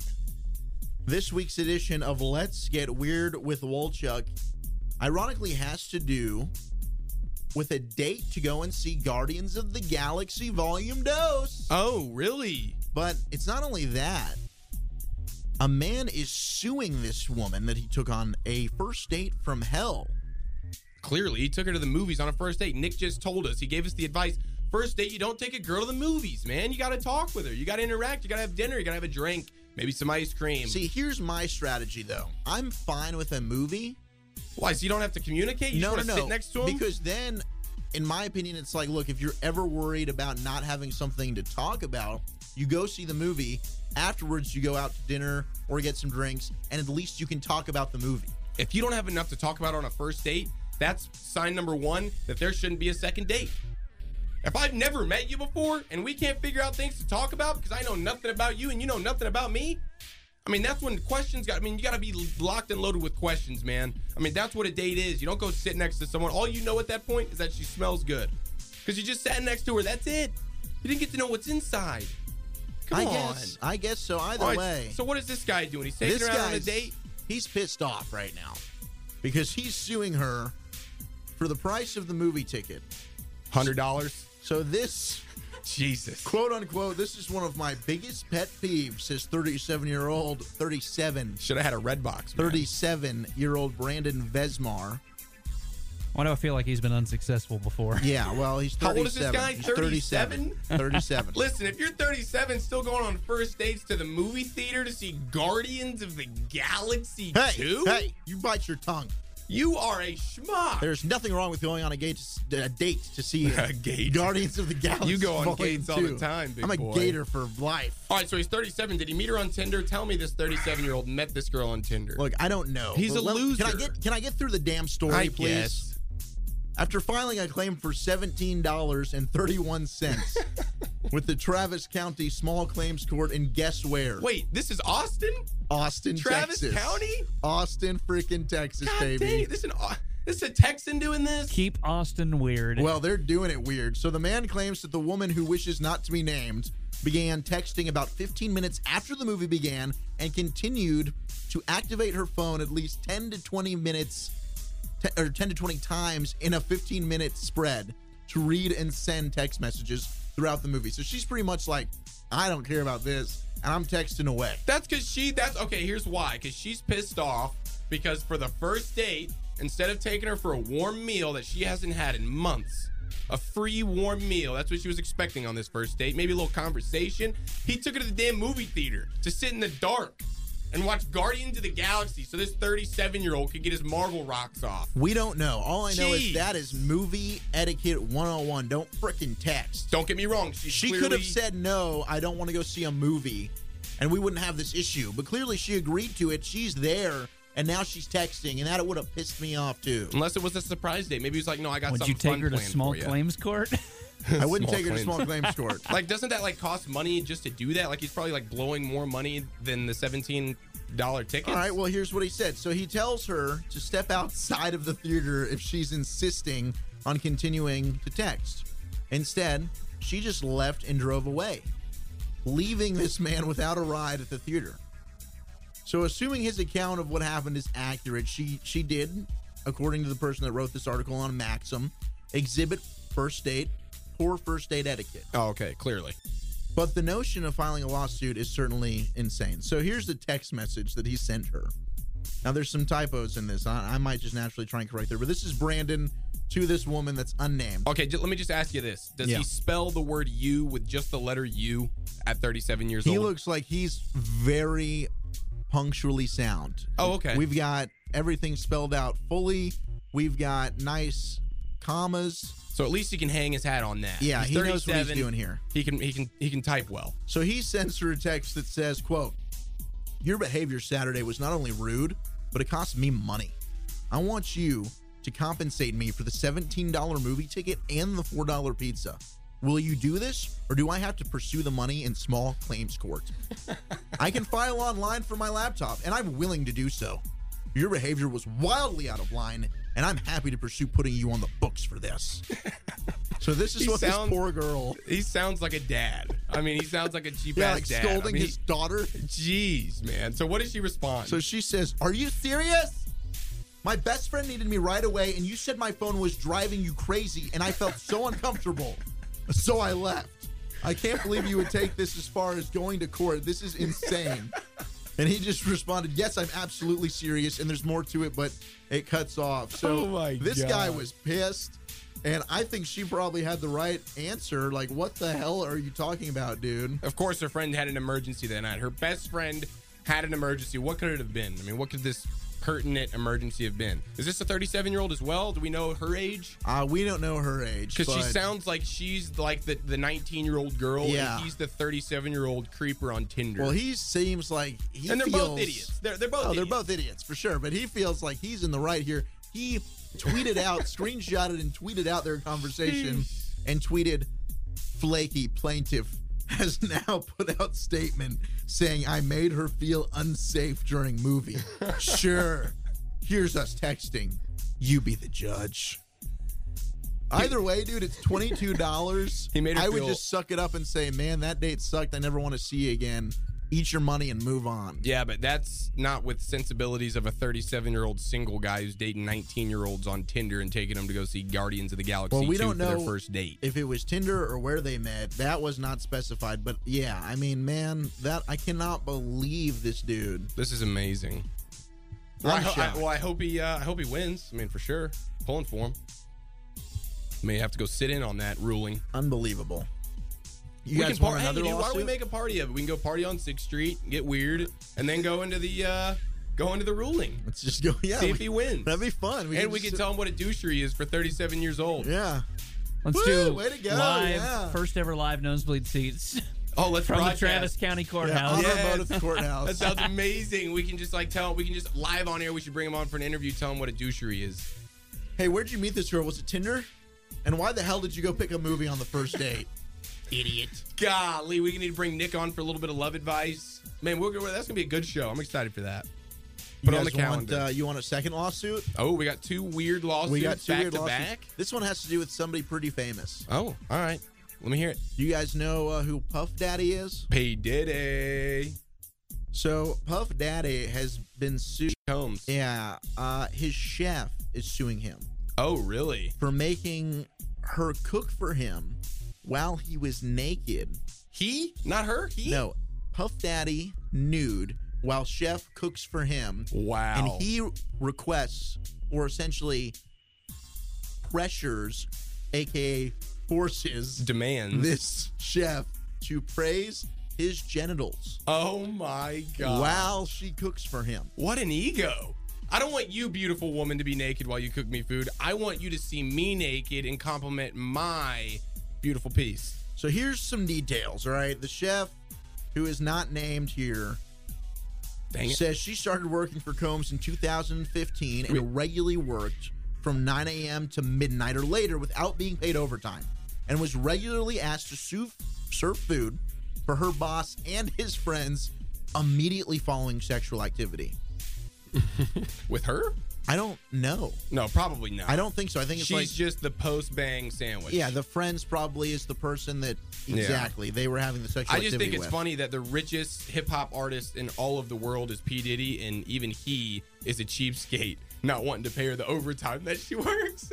I wonder how much she was making though. I felt I feel like personalized Oh chefs my like that gosh. probably get paid Well, fairly well, well. She, she better be getting paid more than the average Joe because she had to talk about his Johnson while she was cooking him an omelet. well, now she's suing, so I don't know so much. She claims that after this, you know, sexual activity, she's serving the meal while P Diddy's naked. He asks her if she likes his body, and one of his friends says that she, one of his friends, she says, came into the kitchen naked Mm. and asked her to look at it and admire his genitals. So the friends started doing it too. The friends are in on Everybody's like, this. "Look, tell me what you think. It's tell a- it to me. Tell me it's a it's bit. beautiful. Tell me, tell me I'm pretty. Tell me it's huge." Even though I know it already is. So she routinely apparently complained about her working conditions to Combs' estate director, who is Stacy. Well, I gotta say, did she just keep doing this? Like she, so she was doing this. Do we know how long this was going on? Like how long was she Since putting from up for it? 2015 until I guess pretty recently. So, so Couple two years. later, she's just like, "All right, I'm sick of looking at all these penises." Yeah, well, she says she's learned into a situation where she could be accused of theft and ultimately terminated. Okay, so So they've turned it on they, her now. they flipped the script. Yeah, That's what the rich man does, man. That's how you do This it. is my vote for greatest weird story This is ever. this is about as yeah, weird no, as it's it gets. juicy. This is juicy. So. Iris, who is P. Diddy's executive housekeeper, Mm. regularly salvaged discarded items in the house, according to the complaint, and offered the chef a watch she says was found in the trash that the chef took. So, in the days following, the plaintiff was accused of theft and told that she would not be prosecuted if she returned the watch and signed a waiver of all Wow. rights and claims against defendants, writes the attorney in the uh, complaint. Dang. So noting that his client returned the watch but refused to sign the waiver. So she said, Here, here's the watch. I'm not signing crap for you. I'm freaking disgusted. So she's seeking damages for unpaid wages and overtime, plus punitive damages and an injunction injunction to prevent future employees from being inaccurately classified as exempt. So she's either a thief or P. Diddy is just straight up a pervert, or it could be a little bit of both. Well, it seems like they they kind of uh they framed her a little bit, or they set her up pretty hard because they offered her the watch that was in the trash can, knowing she'd take it, and then they put it back on her like she stole the watch. Just I mean, that's weird. brilliant. I mean, that's beautifully brilliant. I think the I think the the best part about this all is is that P Diddy, again, so wealthy and so rich, is a cheapskate. I mean, who would have thought? Who would have thought? Most of these guys are like making it rain with money, right? And then they're just showing it off. But he's like, no, look at my pecker. Tell me it's beautiful. Make me an omelet. And tell And, my uh, friend, my friend looks good And too, I'm not huh? going to cut you a check Good lord! while you're walking and cooking on my marble floors. it's kind of it's weird. It's very weird. Oh my gosh, this is amazing. So I don't know if maybe that'll change your opinion on P Diddy at all. All right, so here's the deal. It doesn't matter if you're a 37 year old broke loser or you're an amazing hip hop wealthy rich man like P Diddy. Either way, us men are cheap sons of bitches, baby. It doesn't matter. Jesus, We're wanting our money and we want it now. I love it. Give it to me. Money hungry. I need that 17 back. Hey, I'm gonna need that 17 bucks back. Yeah, I'm gonna need that 17 bucks back. You know, the, Holy the chef should smoke. have said, "Hey, I'm gonna need that omelet back." Yeah, I'm gonna need Where's all my those overtime, omelets bitch? and all those compliments. Now you got to look at my rack and tell me how beautiful yeah, it is. tell me for how two sculpted years. my mangina is right yeah, now. that's what she should do. She should flip the script on and make him come cook for her for two years, and you just got to tell me how beautiful I am all the time. Put the spaghetti bolognese all over me, baby. Even though he's just gonna love that. That's actually a victory for him. I don't know. This is crazy. It's weird, and I could see uh, P Diddy definitely being a perv, but all men are. oh We're freaking yeah, pervs. and egotistical as can be. oh, I could see that. I mean, it's like he didn't want the beautiful chef to be naked and cooking food. He wanted to be naked while she cooked. it. He just needed that. yeah, when I satisfaction. first saw this, just look at it. I was expecting Just- it to You be don't even have to touch it. Just look at it. the chef is naked, right? You'd think the chef is having to cook him food nude. Instead, it's no. Cook the food while I'm nude. Tell me how great I look. I'm gonna eat this food while you look at my It's- package, baby. It's, the biggest power play since freaking Scarface, man. It's unbelievable. you want to play rough? Let's play rough. Let's do it. Okay. Eh. Yeah, it's weird, dude. Jeez, I love it though. So there you This go. is There's crazy. There's the two stories this week for Let's Get Weird with Way to Walchuk. go, Walchick. That was Hope good. y'all That was good enjoy that stuff. one. I think that beats the Rhino uh, orgy from last week. Do you? Yeah, I think I'm that, I just think trying that, to This beats the Stockpile rhino. quality. This beats the rhino orgy by a mile. by a lot. Now, this is this is like my top weird with Wolchuk. It's not even close. This is about human beings. I mean, this is crazy. It's about P Diddy just having ego. I got a big. It's not ego. no. You know I that want, song? I want this. I want this naked woman to cook me food. It's no. I want this woman to cook me food. Such a huge I'm naked, and you ego. tell me how good. Dude, that's a Kanye West song. And that food better be damn good. that is phenomenal. P Diddy. I wonder if he made her wipe his Oh, man. tush for him too. I mean, good lord. That's amazing. Well, thanks for getting weird with us on Nosebleed Seats, ladies and gentlemen. Walchuk bringing it hard with the weird stuff. I trying, love it. I'm trying. Bab on the ones and twos. Chia follow with the sick voice that you hear right now. But thanks for Stay in your lane. thanks for putting up Yeah, with me. stay in your lane, bitch. yeah. Pinche pendejos. Can we talk some? Can we talk some frickin' some Duke? Oh, you want to like pigskin? Like some pigskin? You ever get a freshly new Duke football? The And Rock? then it gets your fingertips like pink. Toss the stone a little yeah, bit. yeah. That's how you know it's a good one. Can we please talk some pigs? Can we do it? Like, is it okay with you if we talk a little bit of football? Baby boy, you never have to ask me if it's okay to talk football. You know that's my number one forever and for always. Yeah, I do. I do. Well, uh, the beautiful thing is uh, the NFL never stops, it never sleeps, never goes away. So, looks like we got ourselves a free agent quarterback right now by the name of Mr. Colin Kaepernick. Oh, you're good friends with him, right? You took a knee with him. Oh, yeah, we take knees all the time together. Just one, though, not two. We're not on both knees. So you're sword swapping? Uh, well, at times, I mean, if it's the weekend, sure. If it's Okay. the weekday, yes. Friday, Friday. So, Colin Kaepernick's still a free agent. Everybody's up in arms about that right now, you know, because they're like, My why- arms are up and I'm letting everybody smell my pits. Yeah, and by the way, they smell awful. I put extra Old Spice on today. Yeah. Well, you needed that extra, extra, read all about it type stuff. So you failed. Great job. But nipples on point today. Proud of you. Thank you. So back to Colin Kaepernick. He's still a free agent. He's floating around there. He's a quarterback. He's not a half bad quarterback, as we'll see here in a second. But uh, as you said, he took the knee. I took it with him. I still got love. I still got people. But he's still he's still looking for a job. You know what I'm saying? So everyone's kind of wondering about that. And it looks like we got a little bit of headway on maybe, possibly, sort of what might happen. And it looks like the Seattle Seahawks, of all teams, led by Mr. Pete Carroll, who is known as a player friendly coach.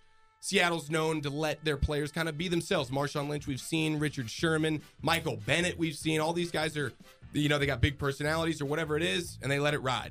So that does seem like a decent fit, but there are reports now that Seattle's looking to bring Colin Kaepernick in as their backup quarterback. He would be a great backup there, don't you think? Oh, I think. I mean, it's a great fit because when you think about it, I think Colin Kaepernick's better than a backup. He's right in that that in between where he's not a phenomenal starter, but he's also better than a backup. So if you have him as your backup, you're like, damn, we got a pretty good backup quarterback. Yeah, I would love him to come to Dallas and back up Dak. The problem is the outside noise, right? The whole you bring him in, you got to deal with the media frenzy, the whole issue. But I think you and I are on the same page. Seattle, perfect location. It's West Coast, way up there. The fact that they've been good is really the only reason people are even talking about them. They've got all those mixed mosh, gosh bagoshers of personalities Yeah. there. And a lot of those guys spoke out in favor of Kaepernick's protest. So I think that could be really good for him. That's a good point. They did have a lot of players or a handful of players that were sort of backing Kaepernick whenever it was all going down when he was taking the knee. They had a handful of players, I'm pretty sure, take a knee. Um, and and Pete Carroll was was like fine with it. So it seems like a decent fit. It also is always good. You know, it's nice to have a backup quarterback that is similar skill set to your starting quarterback, just so that if your starter goes down, you throw your second guy in. You don't really skip a beat, at least skill set wise. You don't have to totally, all right, now we got to do a whole different offense because we got a guy with a totally different skill set. Wait now. a second. Kaepernick's better than Russell Wilson, though, dude. What? Isn't he? Really? Didn't he beat him in an NFC title game? Oh gosh, here we go. Kean Fahey would slap you in the face right now. I'm just kidding. You're I'm playing kidding. the results, I'm you kidding. jerk. I'm kidding. But I, I agree, man. Look, last year, and I got a little bit of a salty taste in my mouth towards Mm. Kaepernick, which brings me to another question, which is a little unrelated and off the tracks of where we want to go with this, but I kind of want to ask it anyway. I love it. Kaepernick screwed me in fantasy football last year. Oh really? And that's why I'm salty. Yeah, because he was putting up good numbers with uh, the 49ers for a little bit. He was running around. He had one game, I think, where he had like four touchdowns or, Mhm. you know, combined passing and running. He was putting up some good numbers. And I played him the week they go to Chicago. It's a snowstorm. He can't do anything. I think he literally had like seven total yards, and they pulled him at the end of the first quarter or something like that. And I lost the game, I think, by single digits, all because Kaepernick put up a freaking stinker, which leads me to my next point in regards to fantasy football. How early is too early? to get going. Mock To get the drafts wheels are out, turning? baby. Oh, you're a sick It's human mock draft being. season. You are I love disgusting. fantasy football, and I just love drafting is what it is. Okay, well here's the deal, my friend. You gotta let the camps run out. I don't ever do my fantasy football draft. Everybody knows this. you don't do your fantasy football I draft. wish people could have just seen your hand gesture and your face. I'm like so serious. Everybody knows this. This just, ah. Everybody knows the rules, all right? And here's what it is you can't draft your fantasy football team until exactly ma- or minimum, excuse me, maximum seven days prior to the start of the NFL I think season. after the third preseason game is when I'd think about No, even having. a I'm going draft. fourth. I'm going fourth. You don't need a Jordy Nelson want the situation preseason on your hands. over. I need everything over. I need. We're going into week one. Okay. We are we are game plan. Matter of fact, we've already got our freaking. We already got the game plan installed for week one. And I agree with that, but I'm just talking ma- mock drafting. So you're just talking about the prep work. Yeah, like I'm not even going to do a draft probably until you're right, late August, maybe even that first week of September. But, But you yeah, need- the prep work, just logging on there. I've got the E ESPN Fantasy Football Draft app ready. Listen, man. And I'm mock drafting. Listen, if but you got the it's like itch, two months early. If you got the itch, scratch it. All right, I, don't- I ain't got the itch right now, but at some point I will, and it'll benefit you. You'll probably you'll probably be better than me because you put in the homework. no, you I put in think the I time. over prepare and it screws me. Oh, is that your problem? A little yeah, I'm bit. never really that good at fantasy. Usually, the first Weird. draft I ever do each season, because I end up being in multiple freaking leagues and it pulls me apart and kills me. But the first draft I ever do is my best team. And then the ones afterwards usually go like worst to worst to worst. And I always have tons of injuries and it screws me. Ah, fantasy football's a fickle bee. All right. Well, I want to get back to Colin Kaepernick Yeah, and yeah, the of real course. football stuff because remember last week we delved into the QB catalog, aka the QB Bible, aka the only book I've ever read from start to finish. The box of chub, baby. It's, it's just it's a, it's um, it's amazing. Okay, and we, we delved into it a little bit last week. We talked about some quarterbacks. So I figured, hey, Colin Kaepernick, he might be signed, he might not be. Well, I mean, it's weird. It's weird to have a decent quarterback still on the market at this time because most time teams are trying to get themselves any sort of half decent quarterback in their building because I mean, there's just not that many of them. So I wanted to see, okay, well, is Colin Kaepernick any any good, or does he really just suck? And because of the off field things that the media circus that he's going to bring, it just doesn't. It just there's not enough talent there to to override the fact that it's going to be a circus when he comes in. So I went and did a little bit of looking. I looked at, remember, it's the QB catalog by Kean Fahey. Kean Fahey, the Irish wonder. I apologize for how sick I sound. I'm struggling to get every word out right Listening now. to It's you bad. talk is making my ears bleed. Yeah, it's really bad, and I apologize. Uh, but again, Still love Kean you, though. Fahey, QB catalog, pre snap reads. He does sort of the advanced metrics. He delves into, remember, he takes all the variables out of it. He just wants to know what what the quarterback can control. Does he do good at it or does he do bad at it? He doesn't. He, he, he takes out, do you have a bad offensive line? Do you have bad receivers? And it actually, the book shines a light on the quarterbacks that have bad offensive lines and have bad receivers, or and the quarterbacks that don't do that well when it's the things that they can control. So let's see if Colin Kaepernick is any good. The first thing we look at is the accuracy. Well, we saw last week Dak Prescott, Dallas Cowboys, he's ranked number 11th in terms of accuracy Heck in all yeah, the he quarterbacks. is. Hell yeah, he is. Right? It's a Dak party, baby. That is correct. Well, Colin Kaepernick's not far behind him. Of all the quarterbacks in the NFL, Colin Kaepernick for the 2016 season, his accuracy was 14th in the league. Oh, not bad. Middle of the pack. That's top A half. little bit better, yeah. I mean, that's definitely top half of the league. That's not bad. I mean, especially when you look at the fact that it's better than Russell Wilson. So you talk about, I mean, Russell Wilson is ranked 15th, so it's basically neck and neck with Russell Wilson. But in terms of accuracy, they're pretty much the exact same quarterback. And he's better than, let's see, he's better than Ben Roethlisberger accuracy wise, better than Kirk Cousins. He's definitely better than Carson Wentz, better than Derek Carr, better than Cam Newton. So there's some big quarterbacks that he's better than them right there. That's impressive. So not terrible, but not also phenomenal to where, hey, listen, you're no Aaron Rodgers, okay? So I can't have a media circus here around you. Rodgers? The other thing that he has is uh, remember Kean Fahey does the interceptable passes. Yes. So he looks and says, okay, how many times did you throw a ball that whether it got picked or not, it should have been intercepted? Bad decision. Exactly. So let's take a look and see where Kaepernick ranks. Of all the quarterbacks in the NFL, by percentage, he throws the second least amount of interceptable passes in the year of 2016. Incredible. So by percentage, he is the second most, I guess, uh, careful quarterback in the league, or a guy that doesn't, at least last year, didn't throw a lot of interceptable balls. What about fumbles? Is he a guy that there's fumbles? I calculated I at don't- all? I don't think he I feel like calculates he's too a many fumbler fumbles. at times. It wouldn't maybe. surprise me because he is a runner, so he has just more Yeah. of a chance to be a Gets fumbler. hit. I could see that. I could see that. So I mean, you see, he's the 14th most accurate quarterback, and he threw by percentage.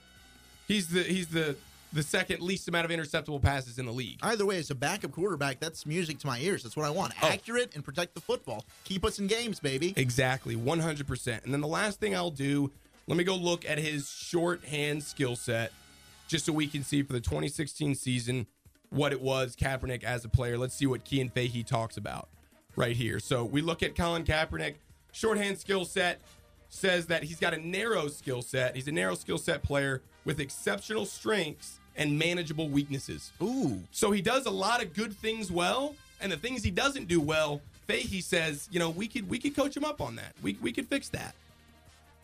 Second thing he says is he's got a huge arm that can push the ball down the field and create and he creates velocity on short routes. So he's got a cannon of an arm. I think we all know that. I think he's a former baseball player. The dude's got a rocket arm. He can spin it for sure. But we also saw that he's got decent accuracy as the 14th quarterback in the league. So that's and pretty you good. gotta like that mobility. His his running is kind of what set him apart for a little while. Now, in terms of his deep ball accuracy, Fahey says that his deep ball accuracy did drop off a little bit in 2016. So he's a decently accurate quarterback, but not so much super far down the field, 20 yards and more. Well, Seattle's offense is more West Coast, right? They're they're Yep. doing a lot of short, underneath, intermediate routes, and let your receivers take it and make big plays. Fantastic point. All right, so let's look at something else here. It says he's a, obviously he's a speed-based scrambler who can thrive on design runs. You look at the Seattle Seahawks; they have plenty of design plays, design runs for Russell Wilson. It'd be seamless transition if they got to throw Kaepernick in the lineup. If Kaepernick ends up being a Seahawk, and the last thing he says is that Kaepernick's movement in the pocket and his eye level took a big step forward in 2016. So his pocket presence, his awareness, being in the pocket, and uh, his being able to see the pressure but still keep his eyes downfield and make the throw downfield in the heat of pressure while people are bearing down on him. He stayed composed. I think that's pretty impressive. You say all of this, and it just makes me think: Why the hell would Kyle Shanahan not have wanted to work with him at all? Seems like a perfect fit almost. Yeah, well, I think it was just you know in Well, he opted out, if you remember. He did opt out. He opted And out. I think a fresh start was probably needed for both parties. I but think that's sort it's of what it was. unfortunate because he seems like the kind of quarterback that would really excel under Kyle Shanahan. Yeah, and Kyle Shanahan uh, is the kind of guy that can get the best out of a quarterback. You've seen him; he's he's done well with Kirk Cousins, obviously with Matt Ryan last year. So yeah, you're right. I wonder. I wonder if Kyle Shanahan, you know, had any sort of hey, maybe we should keep keep Kaepernick. But I think with everything that went down last year, I think both team, both both parties, the the Niners and Kaepernick himself, they both just need a little bit of a fresh start. Either way, I think we've sold Kaepernick to Seattle pretty hard. I think we've sold it pretty hard, and I think that he's a decent player. So if if you end especially that marriage, that yeah, that uh, yeah, that marriage is Seems pretty, pretty solid. sweet, It seems yeah. pretty destined. Um, but it'll be interesting to see if Kaepernick's willing to go sign on to definitely be a backup quarterback somewhere. Because part of the reason why he hasn't been signed yet is because obviously the off-field stuff is going to bring a lot of media attention that teams just don't want. So that's just not going to happen Oh, unless yep. you're a phenomenal player, which he's. We've seen he's good, he's decent, he's not phenomenal. Okay, and he wants to be a starter. Reports are that he wants to be a starter, obviously, and that he's looking to make ten million dollars a year or more, which is is fine money for a starting quarterback, but not for a backup. And I don't know if he wants to be a backup. So I think the only other thing that can happen here, if he doesn't sign on with Seattle, is he's going to wait it out, wait for training camp, preseason, wait for an injury, wait for a Teddy Bridgewater freak situation, and then a team can just sign him on that way. That's that's the only really that's the only way I see this happening. Otherwise, I mean, if he doesn't want to sign on to be a backup in Seattle, man, this could be a while before he sees some work. I think you're right. I think that's a perfect fit for him, and it, he probably does view himself as a starter. I mean, it's not too long ago he quarterbacked the team to the Super Bowl. We're talking within a handful of years. I mean, Kaepernick, he's a guy that says, "Hey, I've produced in this league, which is a lot more than guys like Mike Glennon, who got fat contracts with the Bears this offseason, can say." Well, and remember, the first thing Fahey says about Kaepernick and his skill set is that he has exceptional strengths. The things he does well are really, really good, and his weaknesses are manageable. So you can either hide them or coach them up a little bit. But either way, the guy's got serious potential. He's a top 15 most accurate quarterback in the league, and he does not throw a lot of interceptable balls, at least based on last season. I think all of this speaks to the fact and really backs up the idea that people say is Kaepernick getting blackballed a little bit out here.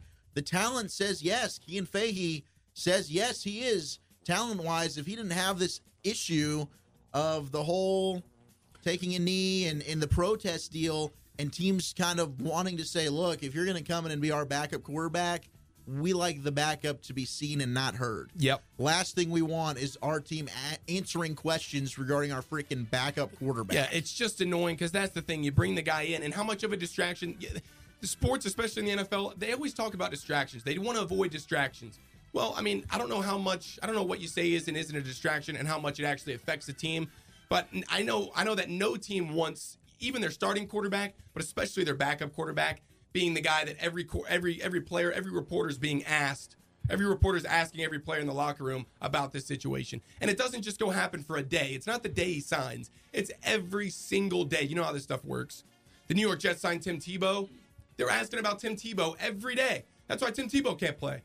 He won some games, but listen, he's got too much stuff. He's got too much of a circus, and he's not quite good enough to be my starter. Now, Colin Kaepernick's a way better quarterback than Tim Tebow, but it's still the same deal where NFL is just saying right now his talent, what he brings to the table, isn't quite as much as he brings on the other end. And I can understand if you're if you're up in arms about that because it's not like I mean the NFL's taken on Greg Hardy, domestic violence. They've they've determined that hey, listen, that stuff outweigh or your talent outweighs the domestic violence in some Ray Rice situations. never got another job. Um, That's fine. That's a total good point. And that's a case of Ray Rice was just he was declining as a player anyway. He was getting long in the tooth as a running back. And so we don't need you. But Greg Hardy is an example of listen, you're still a double digit sack kind of guy. I know you had some off field domestic violence issues, but hey, you're a hell of a player. So we'll take the media circus because we because we know you can bring some value to our team. And didn't he crash and burn? It did not work out for the Cowboys. Fair enough. It didn't work out, but they still took that chance. They did. And it's just interesting that these teams aren't taking that chance on Kaepernick.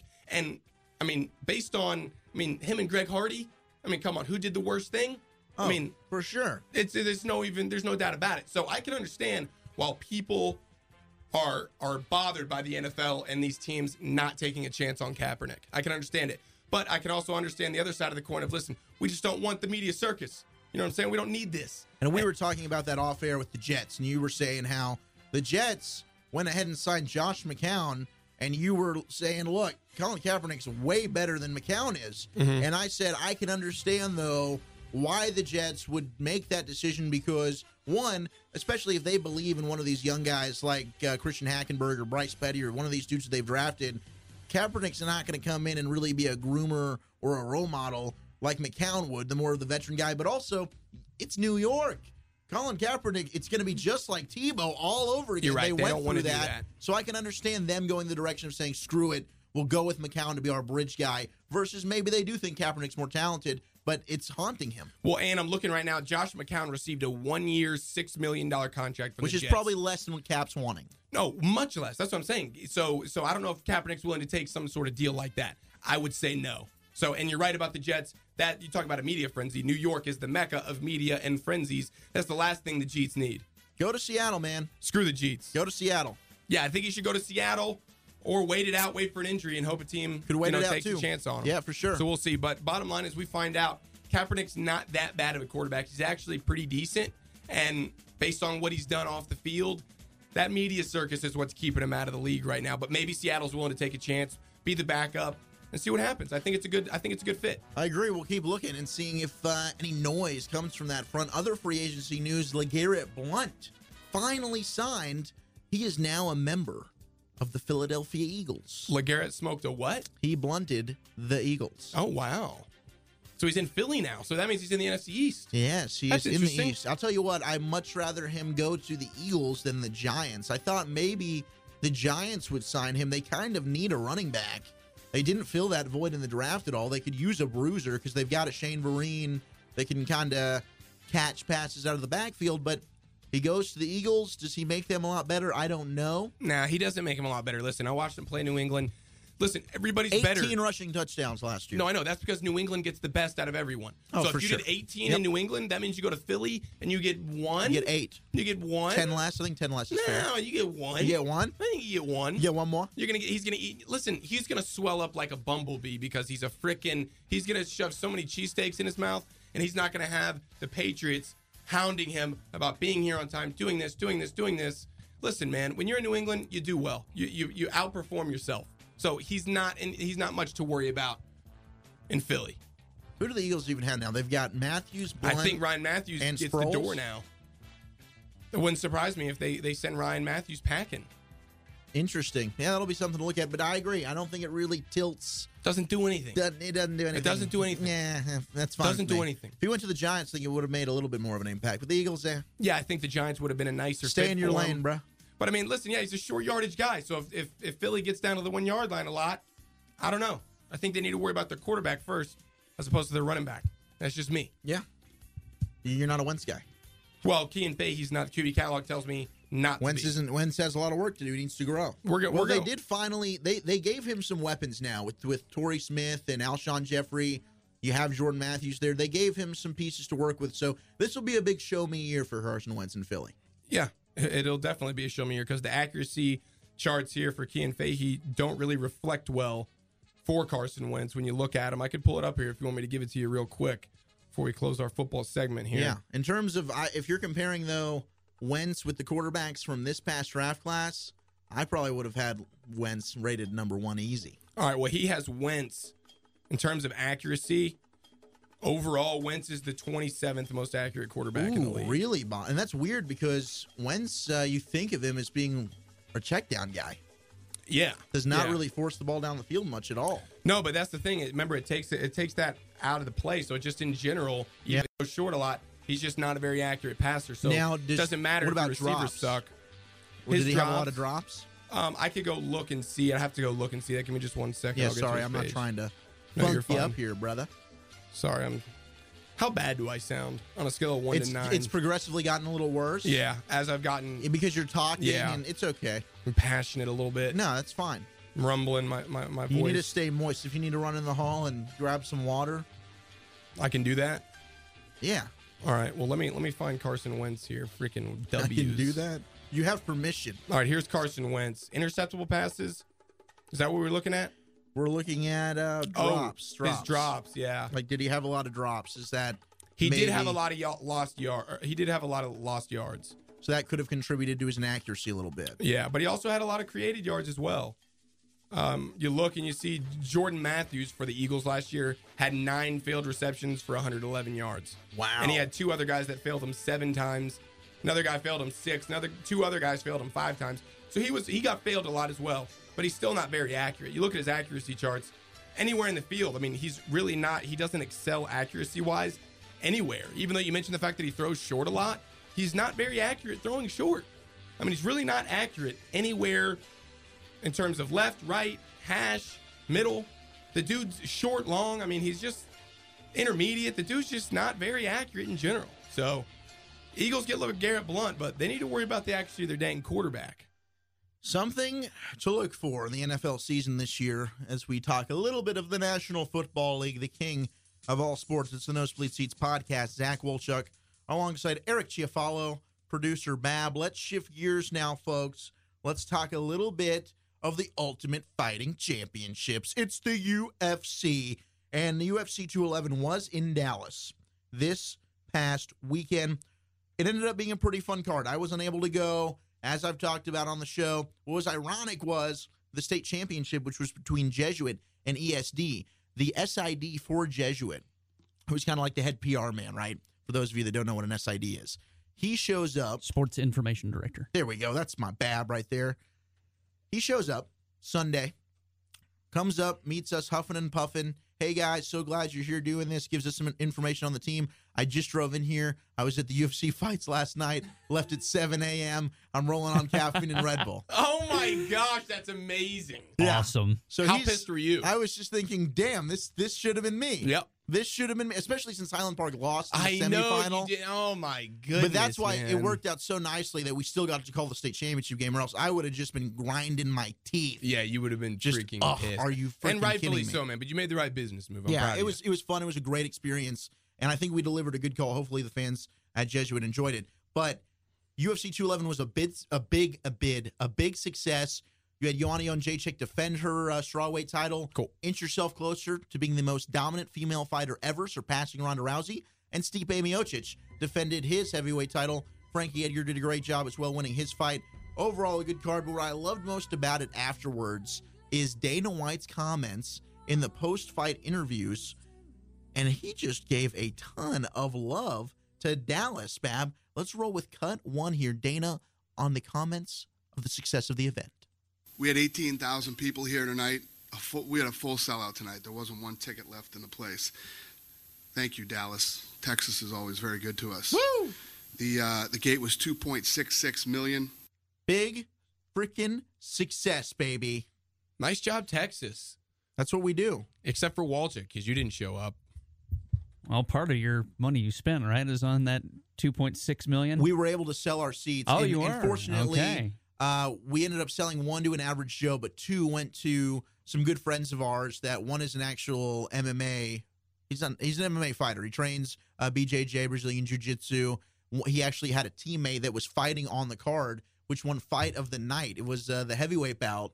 Did his boy win or did his boy He lose? lost. Ah, he it's a lost. shame. But I'll tell you It what, was a hell of a slugfest. Oh, it, it it looked like he was getting his knee just battered early on. He could barely stand. And it got to Ah. the point where in the second round, I was just cringing because anytime he went to that knee, he almost is about to fall down and he just decides, I'm swinging for the fences. So these two dudes are slugging it out, throwing haymakers. If there's ever a fight where the loser won fans, this was it. Dana actually talked about uh, if the card matched expectations, cut two, and he mentions that fight winning fight of the night. I thought so. It was a great card. I mean, all the prelims were incredible. The main card was good. Um, you know, heavyweight knockout in the first round. Joanna Jacek performed surgery tonight. Uh, Frankie Edgar showed it ain't over. You know, sent the young guy back to the back to the drawing board. Um, Jason Knightkid is nasty and unbelievably technical, and the heavyweights were fun. I mean, that list goes on and on. The women's fight was fun. Aguilar and uh, The heavyweights were fun. That was pretty much it. I love that he said John Jacek or whatever her name Jun is. Jacek. He compared it to a surgeon. she was surgical tonight. That's amazing. I love that. She was though. Joanna Jacek is a freaking beast. I mean, Corey came on here and talked about he rolled around with that one girl who was an Invicta fighter, and she just mauled his ass. Oh yeah. And I she would beat not. him up. And she oh. beat him up too. Yeah, It was crazy. Oh, that's so great. But what was fun though is in this post fight interview, one question that really kind of piqued my interest was a fight at AT&T Stadium, a potential event held at AT&T, and I had recently heard we talked last week about how that Gennady, Gennady Golovkin, the Triple G fight versus Canelo Alvarez, they're thinking about maybe putting that at AT&T Stadium in September. So The Dana, boxing match? the boxing match. Yeah. So Dana White s- was asked about a potential fight at AT&T Stadium, also previously known as Cowboy Stadium. Dana, what do you think? Cut three. Another incredible event in Dallas, Texas. Thank you, sir. I've been to every single one that you've had. Thank you. They keep getting better and better. Are we ever going to get Cowboys Stadium, or have we moved on past? No, no, we've talked to them all the time. Those guys are really good to us, and and uh, we like them very much. You saw the, a lot of Cowboys here tonight, and um, the answer is yes. Just got to be the right the right fight, you know, at the right time, and we good to will hear. do it. That'd be awesome. I mean, that's one of my things that I would love to do. I wanted MSG, you know, I wanted some of these famous arenas around the world, and, and, and I want Dallas. and he says, I want Dallas. You can't see him, but the look in his eyes was like, I want Dallas. He wants that venue. And it made me think a little bit. And usually what Dana wants, Dana gets. If it's not a UFC fight, why not the biggest UFC fighter, biggest name in the sport? I'm, I'm fighting lost. John Jones? outside Oh, the dude, UFC. that would be sweet having John Cormier Jones would be in sick. there. That's already locked down for UFC 214. But That's the best fighter. what about a little Irishman Hmm. fighting Money Mayweather? That ain't ever gonna happen. AT&T Stadium? Cool it. That ain't gonna happen. You don't think so? That fight's never gonna happen, Walter. We already discussed that last week. He had a son, and now he's over it. Remember hashtag? What did we hashtag? Hashtag blame the baby. Yeah, well, guess what, bud? What? Dana got it done. Stop it. Dana White on Inside the NBA yesterday goes on there before Cleveland and Boston. And he basically says, "Hey, we got to get deal done." But before that, he was also talking at the UFC 211 post-fight press conferences and said fights were on Saturday night, Sunday was his deal. So he was going to meet with Connor, try and get that side done. Well, Sunday came and went. Yesterday was Wednesday all the financial and signing of the dotted lines and everything had to get processed. Here's what Dana had to say. Is it done? Mm-hmm. Maybe. Sorry, I, Do I have to keep closed doing my this? Mm-hmm. cut. Oh, you closed it out? Yeah, Oh, trying jeez. to retime it. Man, I'm gonna go horse doing that squeaky thing. Yeah, no, that's not good for your throat. Jeez.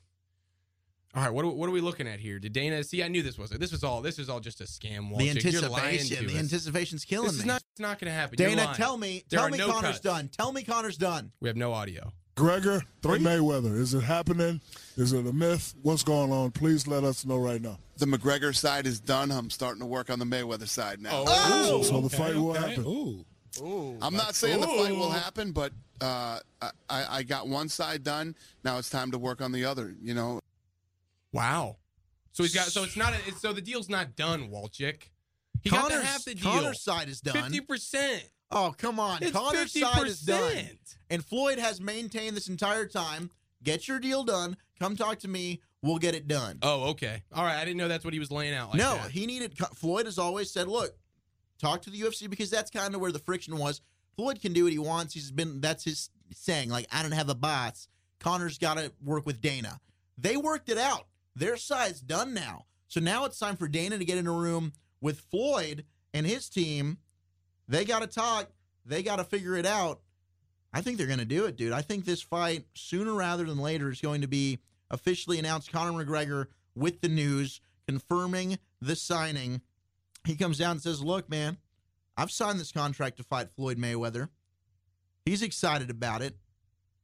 Are you not? You don't look too excited." I'm excited. Of course, I'm excited. But it's still just fifty percent. You know what I'm saying? It's like halfway. Yeah, but right? it's it's the part that needed to be done, in my Gotcha. opinion. It's, Well, that's it's, it's big the then. side that probably had the most hoops to jump through is done. I think the hard part now is finished. Now it's only going to stay hard if Good. Floyd wants to be a big jerk about things and be like, "Nah, nah, nah, I don't like where this is." But I, Well, if you're gonna to get me- hard, if you're gonna get hard, don't don't play with me. You better Don't get hard and stay Yeah, hard. you- exactly. you better get hard and stay hard, Floyd. Well, how much do you how much do you think uh, McGregor's making then? If, I if think their he's- deal's done, what do you think it was? What do you I think, he's it's coming at out with? least seventy-five mil. Ooh, when it's all said and done. I think it'll be a, at least 75 mil. You know what? He could probably afford a pair of those big baller shoes. Oh, for sure. He could. Maybe one, or- maybe just one or two pairs. Quote unquote, the notorious one. Give me some freaking foggy dew or something, Bab, underneath this. You're slacking over here. Sloggy, dude. There's only one Connor freaking McGregor, baby. There it Quote is. unquote from the notorious one.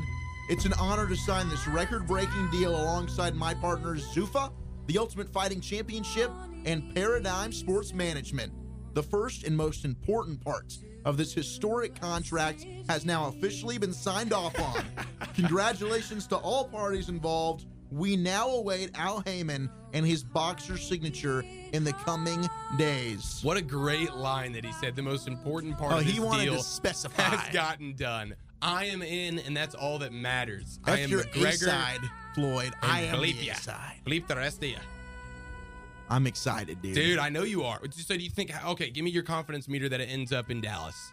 Ooh, see, that's gonna be tough. Because man. what, what's the, what do you think the time frame They're is on gonna getting put it this in. done? They're gonna. It's gonna be, You think it'll be in Vegas? New York, Vegas.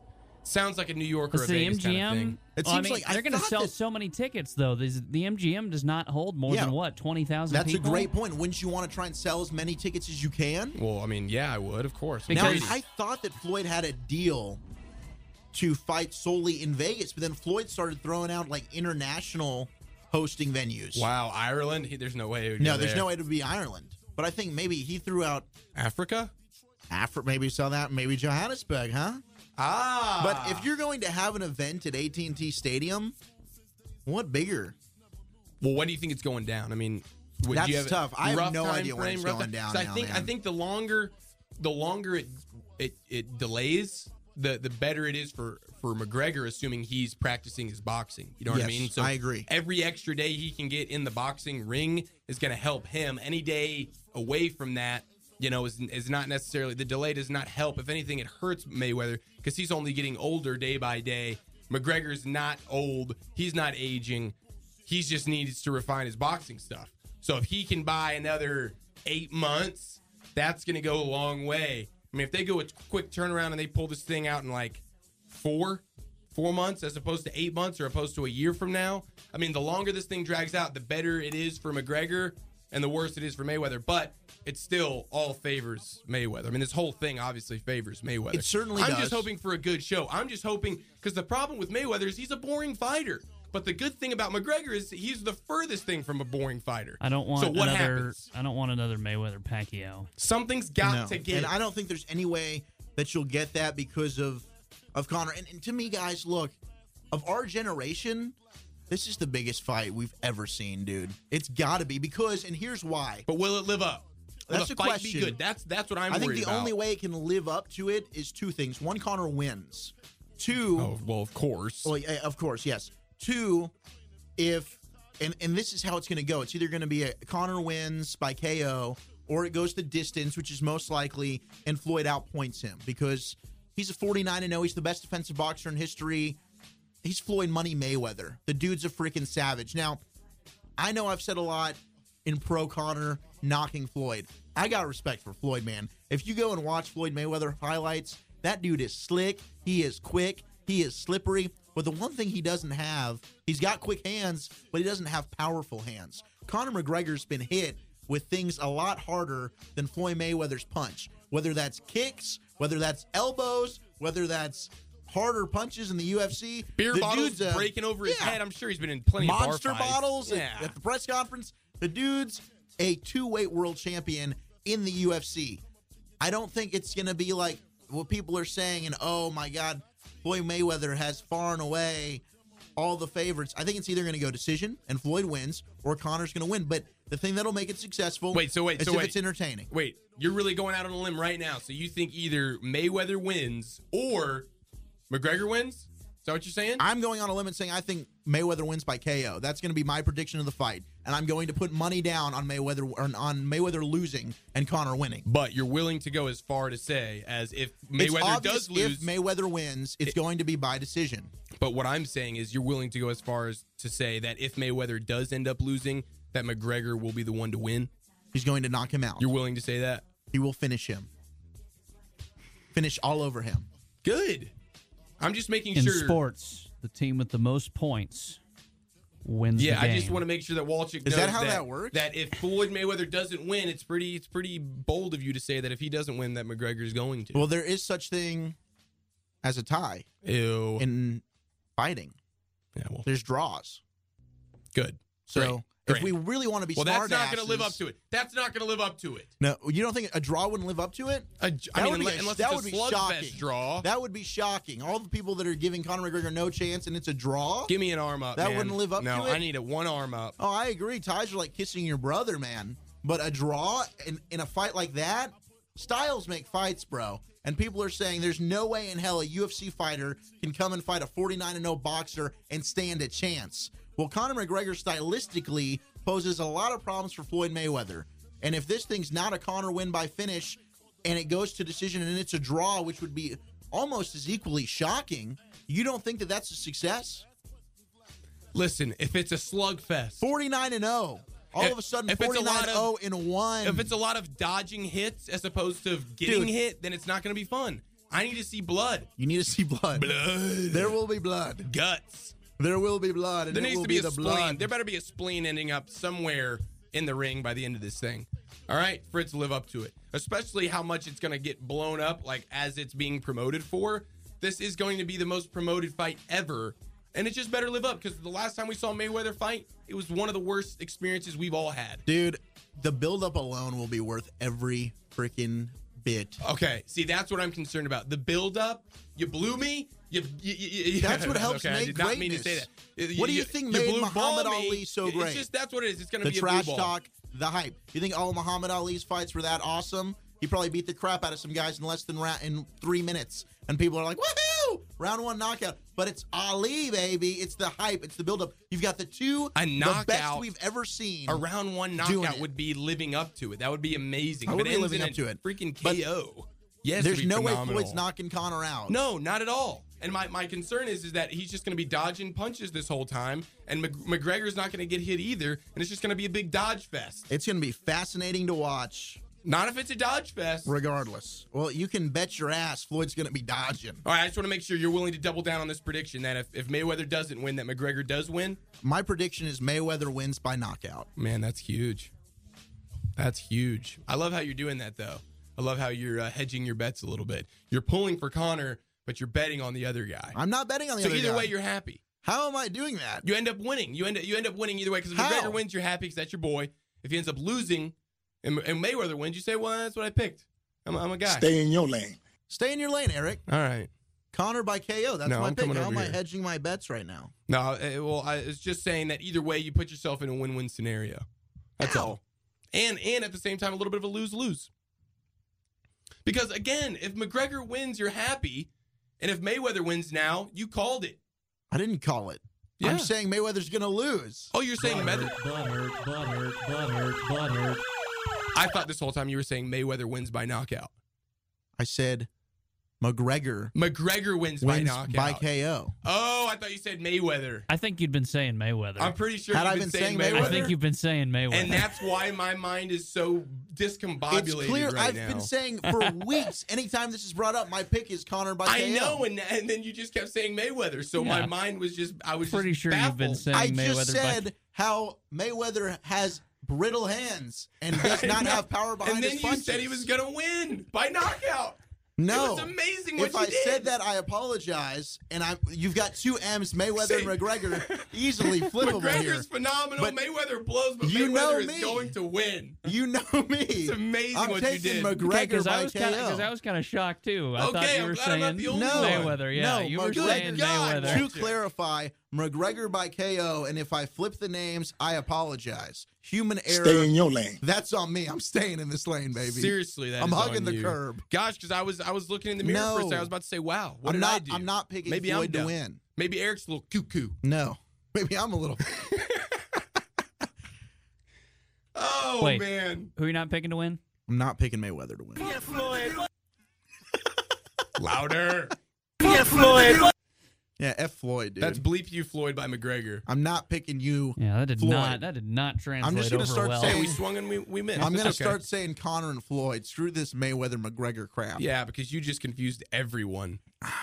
You just you just you picked- should not have been confused. I'm a little disappointed in you. You kept saying Mayweather. so you I should know better. confused, uh, I've got a McGregor Chubb strapped all day, every day. And that's why I was confused, man. You should So I'm know looking better. At this McGregor I see a shove McGregor right in the Chubb, eye. and here you are shouting Mayweather by KO. I'm like, what are you doing? McGregor by KO. Thank you. That's it. That's all we need.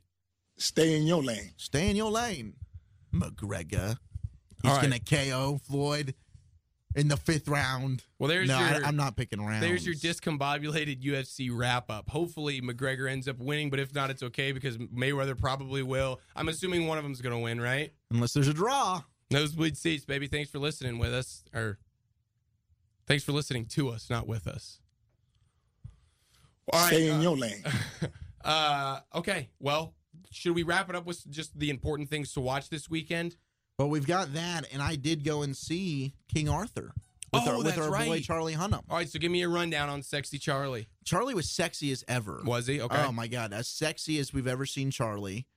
And the movie, he was great. The movie itself, though, for me, had a lot working for it, but it just didn't ultimately come together. Not enough action.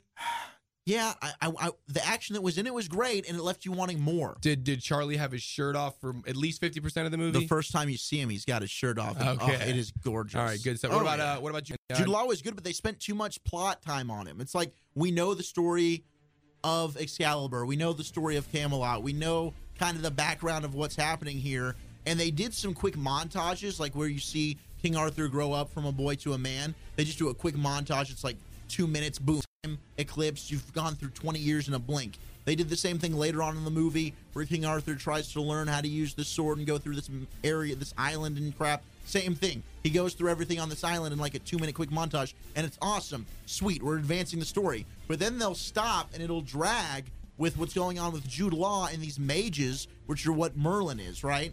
So to me, it was like, let's cut out some of the, trim the fat, keep more action, because parts How long of it were was great. It? How long was it? Two hours and six minutes. Mm, yeah, we need to cut if that. it was about an hour 40. 40, perfect. Man, I- Yes. yes, hour forty, and that's all you need. Yep, and it would have been awesome. Jeez. And it's sad because at the end they clearly set up the Knights of the Round Table for a sequel, and they wanted to try and make a series out of it. And I would have been down for that because a lot of the stuff's really cool, but it completely bombed, and I can kind of see why because it drags a little, man. Well, did you bring a date to the movie? Was she watching or was she texting? Are you suing? What's the deal? I went with a male friend of mine, no dates.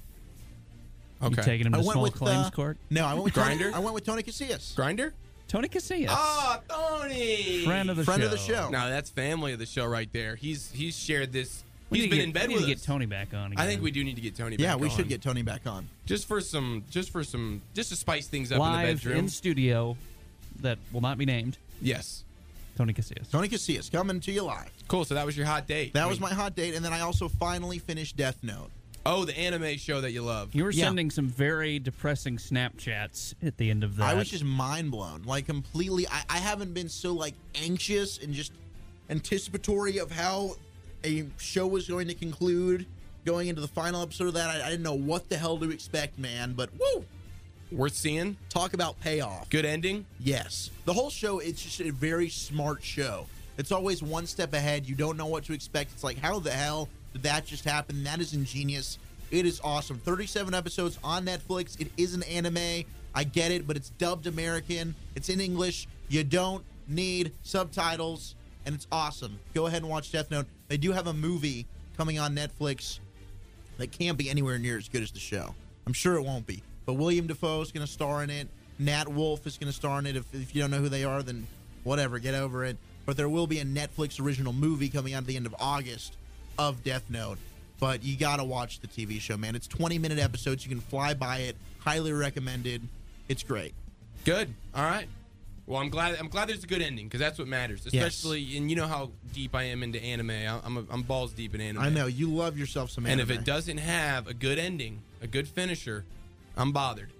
I need to finish. Well, Bab, what the hell can people watch this weekend other than Death Note? Yeah, because obviously they can watch some things on Netflix, but this is a hot time in sports. I mean, this is May. This is, I mean, May is a hotbed for sports. So, Bab, just give us the rundown on all Ah, the important yes. sports games. Bab, sporting All events. the important Hurry, sports. Bab, hurry, Bab, hurry. Okay, okay. This weekend, lots of games you can watch. The Fresno Grizzlies taking on the Memphis Redbirds. Who? in Fresno, California. This Oh. is AAA baseball, by Big the way. game. How about the Tacoma Rainiers against the Iowa Cubs? Oh man, I've been waiting on that all season. Toledo Mud Hens, Indianapolis Indians. This is all on Saturday, by the way. I got my- racist? I got my popcorn ready, baby. No, apparently not in Indianapolis. The Gwinnett Braves and the Durham Bulls. How about Ooh. that? Hey, how, the Bulls have been pretty good this year, haven't they? I don't know. I'm, not, I'm not talking about the Chicago Bulls. Is that a spinoff Bull Durham? Uh, yes, that's what inspired. it. Oh, dang, that's a lot of good sporting Hell events yeah. there, Bab. Anything else? Any other important big yes, games? this is where it gets really fucking lit. Okay, wow. Look at Bab. Holy Oh my God! Mark the time.